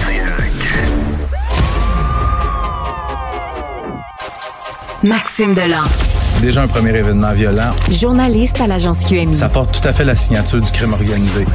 Les faits divers avec Maxime Delan. Les faits divers avec Maxime Delan. Bon, euh, Maxime, bonjour. Salut Benoît. Ça, c'est bon, ça finit plus. Un proche euh, des Hells euh, assassiné à Québec. Ouais, ça brasse à Québec hein, dans les derniers mois. Là, c'est Michel Guérin, cinquante-sept ans. Lui, c'est l'ancien président du club des motards, les Mercenaires. Ça, c'est un ancien club qui était associé aux Hells Angels. T'as fait, tu fais la même face que moi ah, quand oui. j'ai, j'ai, j'ai su ça. J'ai, c'est les Mercenaires, c'était quoi ça? C'était des proches des Hells Angels. Okay. Surtout durant les années quatre-vingt-dix. Ben, Michel Guérin, cinquante-sept ans, il pelletait son entrée de cours ce matin à six heures trente. Il y a un gars, un suspect qui est arrivé. Paf, paf, paf. Aïe, il l'a abattu à bout portant dans son entrée de cour. Écoute, il y a encore la pelle qu'il y avait qui, qui traîne au sol présentement. Euh, donc, atteint de plusieurs projectiles d'armes à feu à la poitrine. Le suspect qui s'est enfui après le crime n'a pas encore été retrouvé. Mais Michel Guérin, c'est un gars qui est quand même très bien connu dans le milieu interlope à Québec. C'est un gars qui a fait une dizaine d'années de prison aux États-Unis durant les années quatre-vingt-dix. Il revient au Québec début des années deux mille. Il est arrêté dans le cadre d'un projet d'enquête majeur à Québec. Et à ce moment-là, la police avait démantelé ce qu'ils considéraient comme étant le, probablement le plus gros réseau de trafic de cocaïne de Québec. Et c'était lui qui était à la tête de ça. Mais euh, était libre comme l'air depuis deux mille dix-neuf. Mais dans les derniers temps, il y avait eu des avertissements à Michel Guérin. Il y avait eu des, de ses voitures qui avaient été criblées de balles. Il y avait eu des incendies criminels dans des bâtisses euh, qui lui étaient liées. Et ce matin, une fin euh, tragique pour cet homme-là, qu'on me dit qu'il était encore très proche des Hells Angels. Mais ce qui se dessine à Québec présentement, je te dis, ça regarde pas bien, je t'en ai déjà parlé, mm. c'est qu'il y a un conflit entre des membres de gangs de rue et des membres des Hells Angels ou des proches des Hells Angels concernant la vente de stupéfiants. C'est qu'il y a des gangs de rue qui écoulent leurs stupéfiants sur le territoire qui est contrôlé par les Hells. Et là, les gangs de rue disent « Nous, on ne veut plus payer notre taxe de dix pour cent aux Hells ». Les Hells, ça marche pas de même. Le territoire québécois nous appartient. Puis c'est carrément... Les Hells, qu'on m'expliquait ce matin, ils contrôlent pas juste le, ter- le, le trafic de stupéfiants. Le, le, le, le Québec leur appartient. Fait que fais ce que tu veux sur mon territoire, mmh. mais tu me payes une taxe. Et là, t'as un gang de rue à Québec qui veut plus payer. Et que là, ça risque de virer... Ça va péter. Oui, oui, ça va péter, puis ça a déjà commencé à péter. Un policier gravement blessé à Laval. Une histoire qui aurait pu avoir des conséquences vraiment tragiques la nuit dernière à Laval. Tout ça commence vers deux heures trente du matin, quand les policiers de Laval tentent d'intercepter un gars qui est au volant d'un véhicule volé sur l'autoroute quinze Sud, près du pont Médéric-Martin. C'est entre Montréal et Laval. Euh, fait que les policiers se lancent à sa poursuite du suspect. Le suspect, quand il voit ça à un moment donné, il se range sur le côté, débarque de sa voiture, traverse l'autoroute en courant et s'en va en sens inverse, donc vers le nord. Il y a un policier qui le pourchasse. Le policier est happé par une voiture qui roule. Le policier, on parle de blessures quand même très graves, surtout au bas du corps. On l'a transporté à l'hôpital. Il est dans un état stable. Mais attends un peu. Le conducteur qui l'a happé est arrêté pour avoir conduit avec les capacités affaiblies par l'alcool. Fait qu'il va comparaître cet après-midi et les recherches menées dans le secteur ont permis de retrouver le voleur du véhicule à l'origine de tout ce branle-bas de combat-là, un jeune de dix-huit ans. Fait que les deux vont comparaître cet après-midi. Euh, je suis pas certain si c'est palais de justice de Montréal ou Laval. Un policier blessé. Hein? Policier très gravement blessé quand même. À un certain moment, on pensait qu'on allait peut-être craindre pour sa vie. Finalement, il serait dans un état stable, mais un policier âgé dans la vingtaine. Oui. Et euh, happé mortellement par des voleurs de voitures là, à Longueuil. Ah, les poings vont te serrer, je te le dis. Une autre histoire complètement insensée qui a coûté la vie à un homme innocent en fin de semaine à Longueuil. Tout ça débute vers dix-sept heures quarante-cinq samedi, fin d'après-midi, début de soirée. Il y a un véhicule, une belle Audi qui est volée dans le secteur de Boucherville. Et évidemment, sur les ondes radio, les policiers passent le message et le véhicule est, euh, est aperçu dans le secteur de Greenfield Park, sur le boulevard Taschereau, tout près, tout près de l'hôpital Charlemagne, environ trente minutes plus tard. Les policiers se lancent à sa poursuite, à la poursuite du véhicule. Les suspects ne s'immobilisent pas. Vroom! Et on part, on roule à tombeau ouvert. Les policiers, immédiatement, on arrête. Il n'y a pas de poursuite policière. As-tu vu l'heure de la journée? Ouais, ouais. Et durant leur course, happe un piéton, un homme dans la soixantaine qui est mort à l'hôpital. Les suspects euh, qui, qui ont un accident un petit peu plus loin sur Tachereau, tout, tout près de Curé-Poirier. Les suspects qui prennent la fuite, des recherches, du ratissage dans le secteur, tous des adolescents, Benoît. Ouais. Mmh, c'est ça. Okay. Tous des adolescents. Et ce qu'on me dit, puis là, c'est difficile d'avoir des informations parce que comme c'est le bureau des enquêtes indépendantes qui mène l'enquête, eux autres sont pas rejoignables, c'est bien difficile. La police de Longueuil parle plus. Ce qu'on me dit, moi, selon mes contacts, on me dit qu'il y aurait plusieurs adolescents qui ont été arrêtés et qui ont tous été relâchés. Il y en a juste un qui a reçu une promesse de comparaître. Je ne sais pas si c'est une technique d'enquête dans le but d'en faire, de, de, de faire délier des langues ou si c'est vraiment ça. On vient des libérer en attendant la suite des procédures. Il y a des suivis qu'il faudrait faire hein, là-dessus. A, oui, mm. mais Benoît, mettons que moi, c'est mon oncle qui s'est fait taper mortellement. Ben je vais oui. aller au palais de justice pour avoir le nom ou voir la face de ces ben petits oui. jeunes-là. Je vais aller aux greffes, je vais demander, pouvez-vous me dire où est-ce que ça se passe, la cause, une telle? Ouais. Ils vont me dire, non, on ne peut pas vous le dire. Ah là, ils sont retournés chez eux, là. Ouais. Petit Chris. Euh... Maxime, merci. On se parle demain. À demain. Pendant que votre attention est centrée sur cette voix qui vous parle ici, ou encore là, tout près ici, très loin là-bas, ou même très, très loin. Celle de Desjardins Entreprises est centrée sur plus de quatre cent mille entreprises partout autour de vous. Depuis plus de cent vingt ans, nos équipes dédiées accompagnent les entrepreneurs d'ici à chaque étape pour qu'ils puissent rester centrés sur ce qui compte, la croissance de leur entreprise. Parce qu'en immobilier, pour être à son affaire, suivez les conseils de nos experts. Via Capital, les courtiers immobiliers qu'on aime référer. Bonne écoute. Du Trisac. Même si tous les chapeaux lui font, il ne parle jamais à travers son chapeau. Vous écoutez Du Trisac. Sexe audio avec Anaïs Gertin-Lacroix. Anaïs, bonjour. Allô, Benoît. Alors, t'as un calendrier, toi, au-dessus de ton lit? Le mien, pour l'instant, a beaucoup de couleurs, beaucoup de chocolat, puis c'est pour Albert. Ah, mais ouais. Il reste encore quelques jours avant le premier décembre, donc on, on sait jamais. Ah. Je voulais parler des calendriers. Ben non, mais toi, t'es, est-ce que t'es un gars de calendrier de l'Avent? C'est sûr que tu vas me dire. Zéro. Je, non, non. C'est, en vrai, je m'attendais à ça. Tes enfants? Y en a-tu chez vous? Non. T'es interdit. Non? Pas de plaisir. Pas de fun. Pas, pas, pas de chocolat. Pas de plaisir, pas de fun, juste non. le Grinch. Non, oui. Va pelleter la, la neige dehors. Oh, ça me donne envie d'aller faire un tour durant la période des fêtes oui. chez vous, Benoît, c'est incroyable. Donc, je voulais mettre de l'avant des calendriers de l'avant qui sont euh, un peu plus sexy, évidemment, pour les couples. Ce sont les entreprises québécoises, notamment chez Eros Compagnie. C'est le calendrier de l'amour, OK? Donc, c'est vingt-quatre jours, Benoît, de découverte et souvent, le classique, je te dirais, des calendriers de l'avant, euh, on met de l'avant, bon, quelques jouets sexuels, mais là, celui-ci se concentre vraiment sur l'univers B D S M, mais on est vraiment dans l'initiation. Donc, un couple qui se dit, on aimerait ça essayer, mais ça peut euh, peut-être être quelque chose de gênant d'avoir comme ça un calendrier qui nous propose à tous les jours soit des objets, des dépositions, des mises en situation. Je trouve que c'est une belle façon. On vient comme nous tendre la main en disant « Viens-t'en, je vais te montrer comment faire pendant vingt-quatre jours. » Donc ça, c'est un des calendriers. Si jamais vous avez envie là, d'essayer euh, cet univers-là, le calendrier de l'amour, c'est comme ça qu'il se nomme.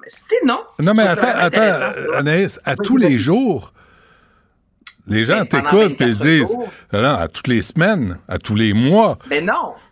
Mais non, mais c'est le, le calendrier de Noël. On mange un chocolat par jour ou on fait autre chose une fois par jour, selon. Mais okay, moi, des fois, bon. tu vois, j'ai pas envie de chocolat, ben j'en mange deux le lendemain. Fait que là, après ça, vous faites ce que vous voulez. J'ai rien à dire là-dessus. Non, mais c'est ça quand même. C'est, c'est une non, bonne mais idée. C'est ce que je fais, puis c'est... C'est non, mais fait. C'est vrai, des fois, je peux pas les manger tous les jours. Ben donc, des fois, j'en garde plus pour euh, quelques jours par la suite. Bon, on revient, s'il te plaît, à la chronique. Love honey, OK? Ça, c'est un sept jours avant Noël, Benoît, et ça met de l'avant de la lingerie sexy. Et ce que je trouve formidable, c'est que c'est très inclusif. Donc, compagnie québécoise qui est de pour toutes les tailles inimaginables. Donc, je trouve que ça vient jaser un peu la, la relation de couple pendant une semaine de temps. On ajoute justement du piment à notre vie. C'est une belle façon aussi de, de, de, d'explorer si vous êtes moins à l'aise avec la lingerie. Donc, un calendrier de sept jours seulement. Et sinon, ce qui est de plus en plus, parce que souvent, lorsqu'on pense à les calendriers de Noël, on dirait que c'est pour le, le, le plaisir féminin. Je te dirais, donc là, la même compagnie Love Honey a mis deux calendriers de l'avant pour douze jours seulement. Donc, il y en a un destiné aux femmes, donc on parle de jouets sexuels, du moins pour les gens ayant un vagin, et il y a un autre calendrier de douze jours pour les gens ayant un pénis. Donc, non, mais parce que souvent, on met le vagin, la femme de l'avant. Donc là, il y en a vraiment pour euh, peu importe l'anatomie. Ce sont plein de calendriers de Noël si vous avez envie de, de, de pimenter votre vie euh, d'ici, euh, d'ici le vingt-quatre okay. décembre proche. OK. À une époque, on disait les gens qui ont un pénis des hommes, les gens qui ont des vagins des femmes, puis c'était plus simple mais comme ça. Mais pas qu'il résolu, Benoît. Donc non. Maintenant, ce sont les gens qui ont une vulve ou un vagin, plutôt les gens qui ont un pénis. Et là, il y a des jouets pour tout maintenant, pour bon, tout le monde. Amusez-vous. Euh, à quelle heure? À quelle heure? Vas-y, continue. À quelle heure les femmes se masturbent, le, le, se masturbent-elles le plus? Écoute, il y a dix mille femmes, Benoît, qui ont répondu. C'est Tenga, qui est une marque japonaise de jouets sexuels, qui a fait, qui a posé cette question-là sur son application. Tout d'abord, on dit que soixante-douze pour cent des gens qui ont répondu, donc des femmes ont dit on se masturbe, comparativement à quatre-vingt-douze pour cent chez les hommes. Et c'est entre dix-neuf heures trente et vingt-trois heures trente. Donc, c'est à ce moment-là que les femmes auraient un plaisir euh, solitaire plus souvent. Et la, le, le mois de l'année, parce qu'on demandait aussi, c'est est-ce qu'il y a des mois où euh, c'est un peu plus intense, c'est le mois de juillet, Benoît. Pourtant, il me semble souvent il y a des grosses chaleurs. Des fois, tu as juste envie de faire l'étoile dans ton lit tout nu puis attendre que la chaleur passe. Mais bon, donc en juillet, entre dix-neuf heures trente et vingt-trois heures trente, c'est là qu'il y aurait euh, le plus de masturbation. Et près de quatre-vingt-huit pour cent des femmes disent « Nous, on se masturbe avec un jouet sexuel. » Donc, ça dresse un portrait de la masturbation chez la femme. Donc, quand votre douce va prendre un bain avec des bulles vers vingt heures le soir après avoir couché les enfants. Ben oui. Sacré-lui patience. Vous savez peut-être ce qui se passe. Non, non, mais c'est, ça fait du bien, là. C'est, on c'est devrait bien. Être content, là. On devrait vous encourager. Si ça vous détend, si vous voulez qu'on participe, on va être là, on est de service. Mais, tu sais, autrement, ça peut faire du bien. Mais c'est drôle. On, on est, est de service. C'est la chose la moins sexy que j'ai entendue. On, on, est, on est de service en sacramouille, n'importe quand. C'est tellement nadon, Benoît Du Trisac. Ah, je suis là pour ça. Je suis là pour aider, tu le sais. Je suis là pour aider. Je ah, sais, ça passe en main. Faire l'étoile au mois de juillet en attendant que la chaleur passe. OK. Pas pire.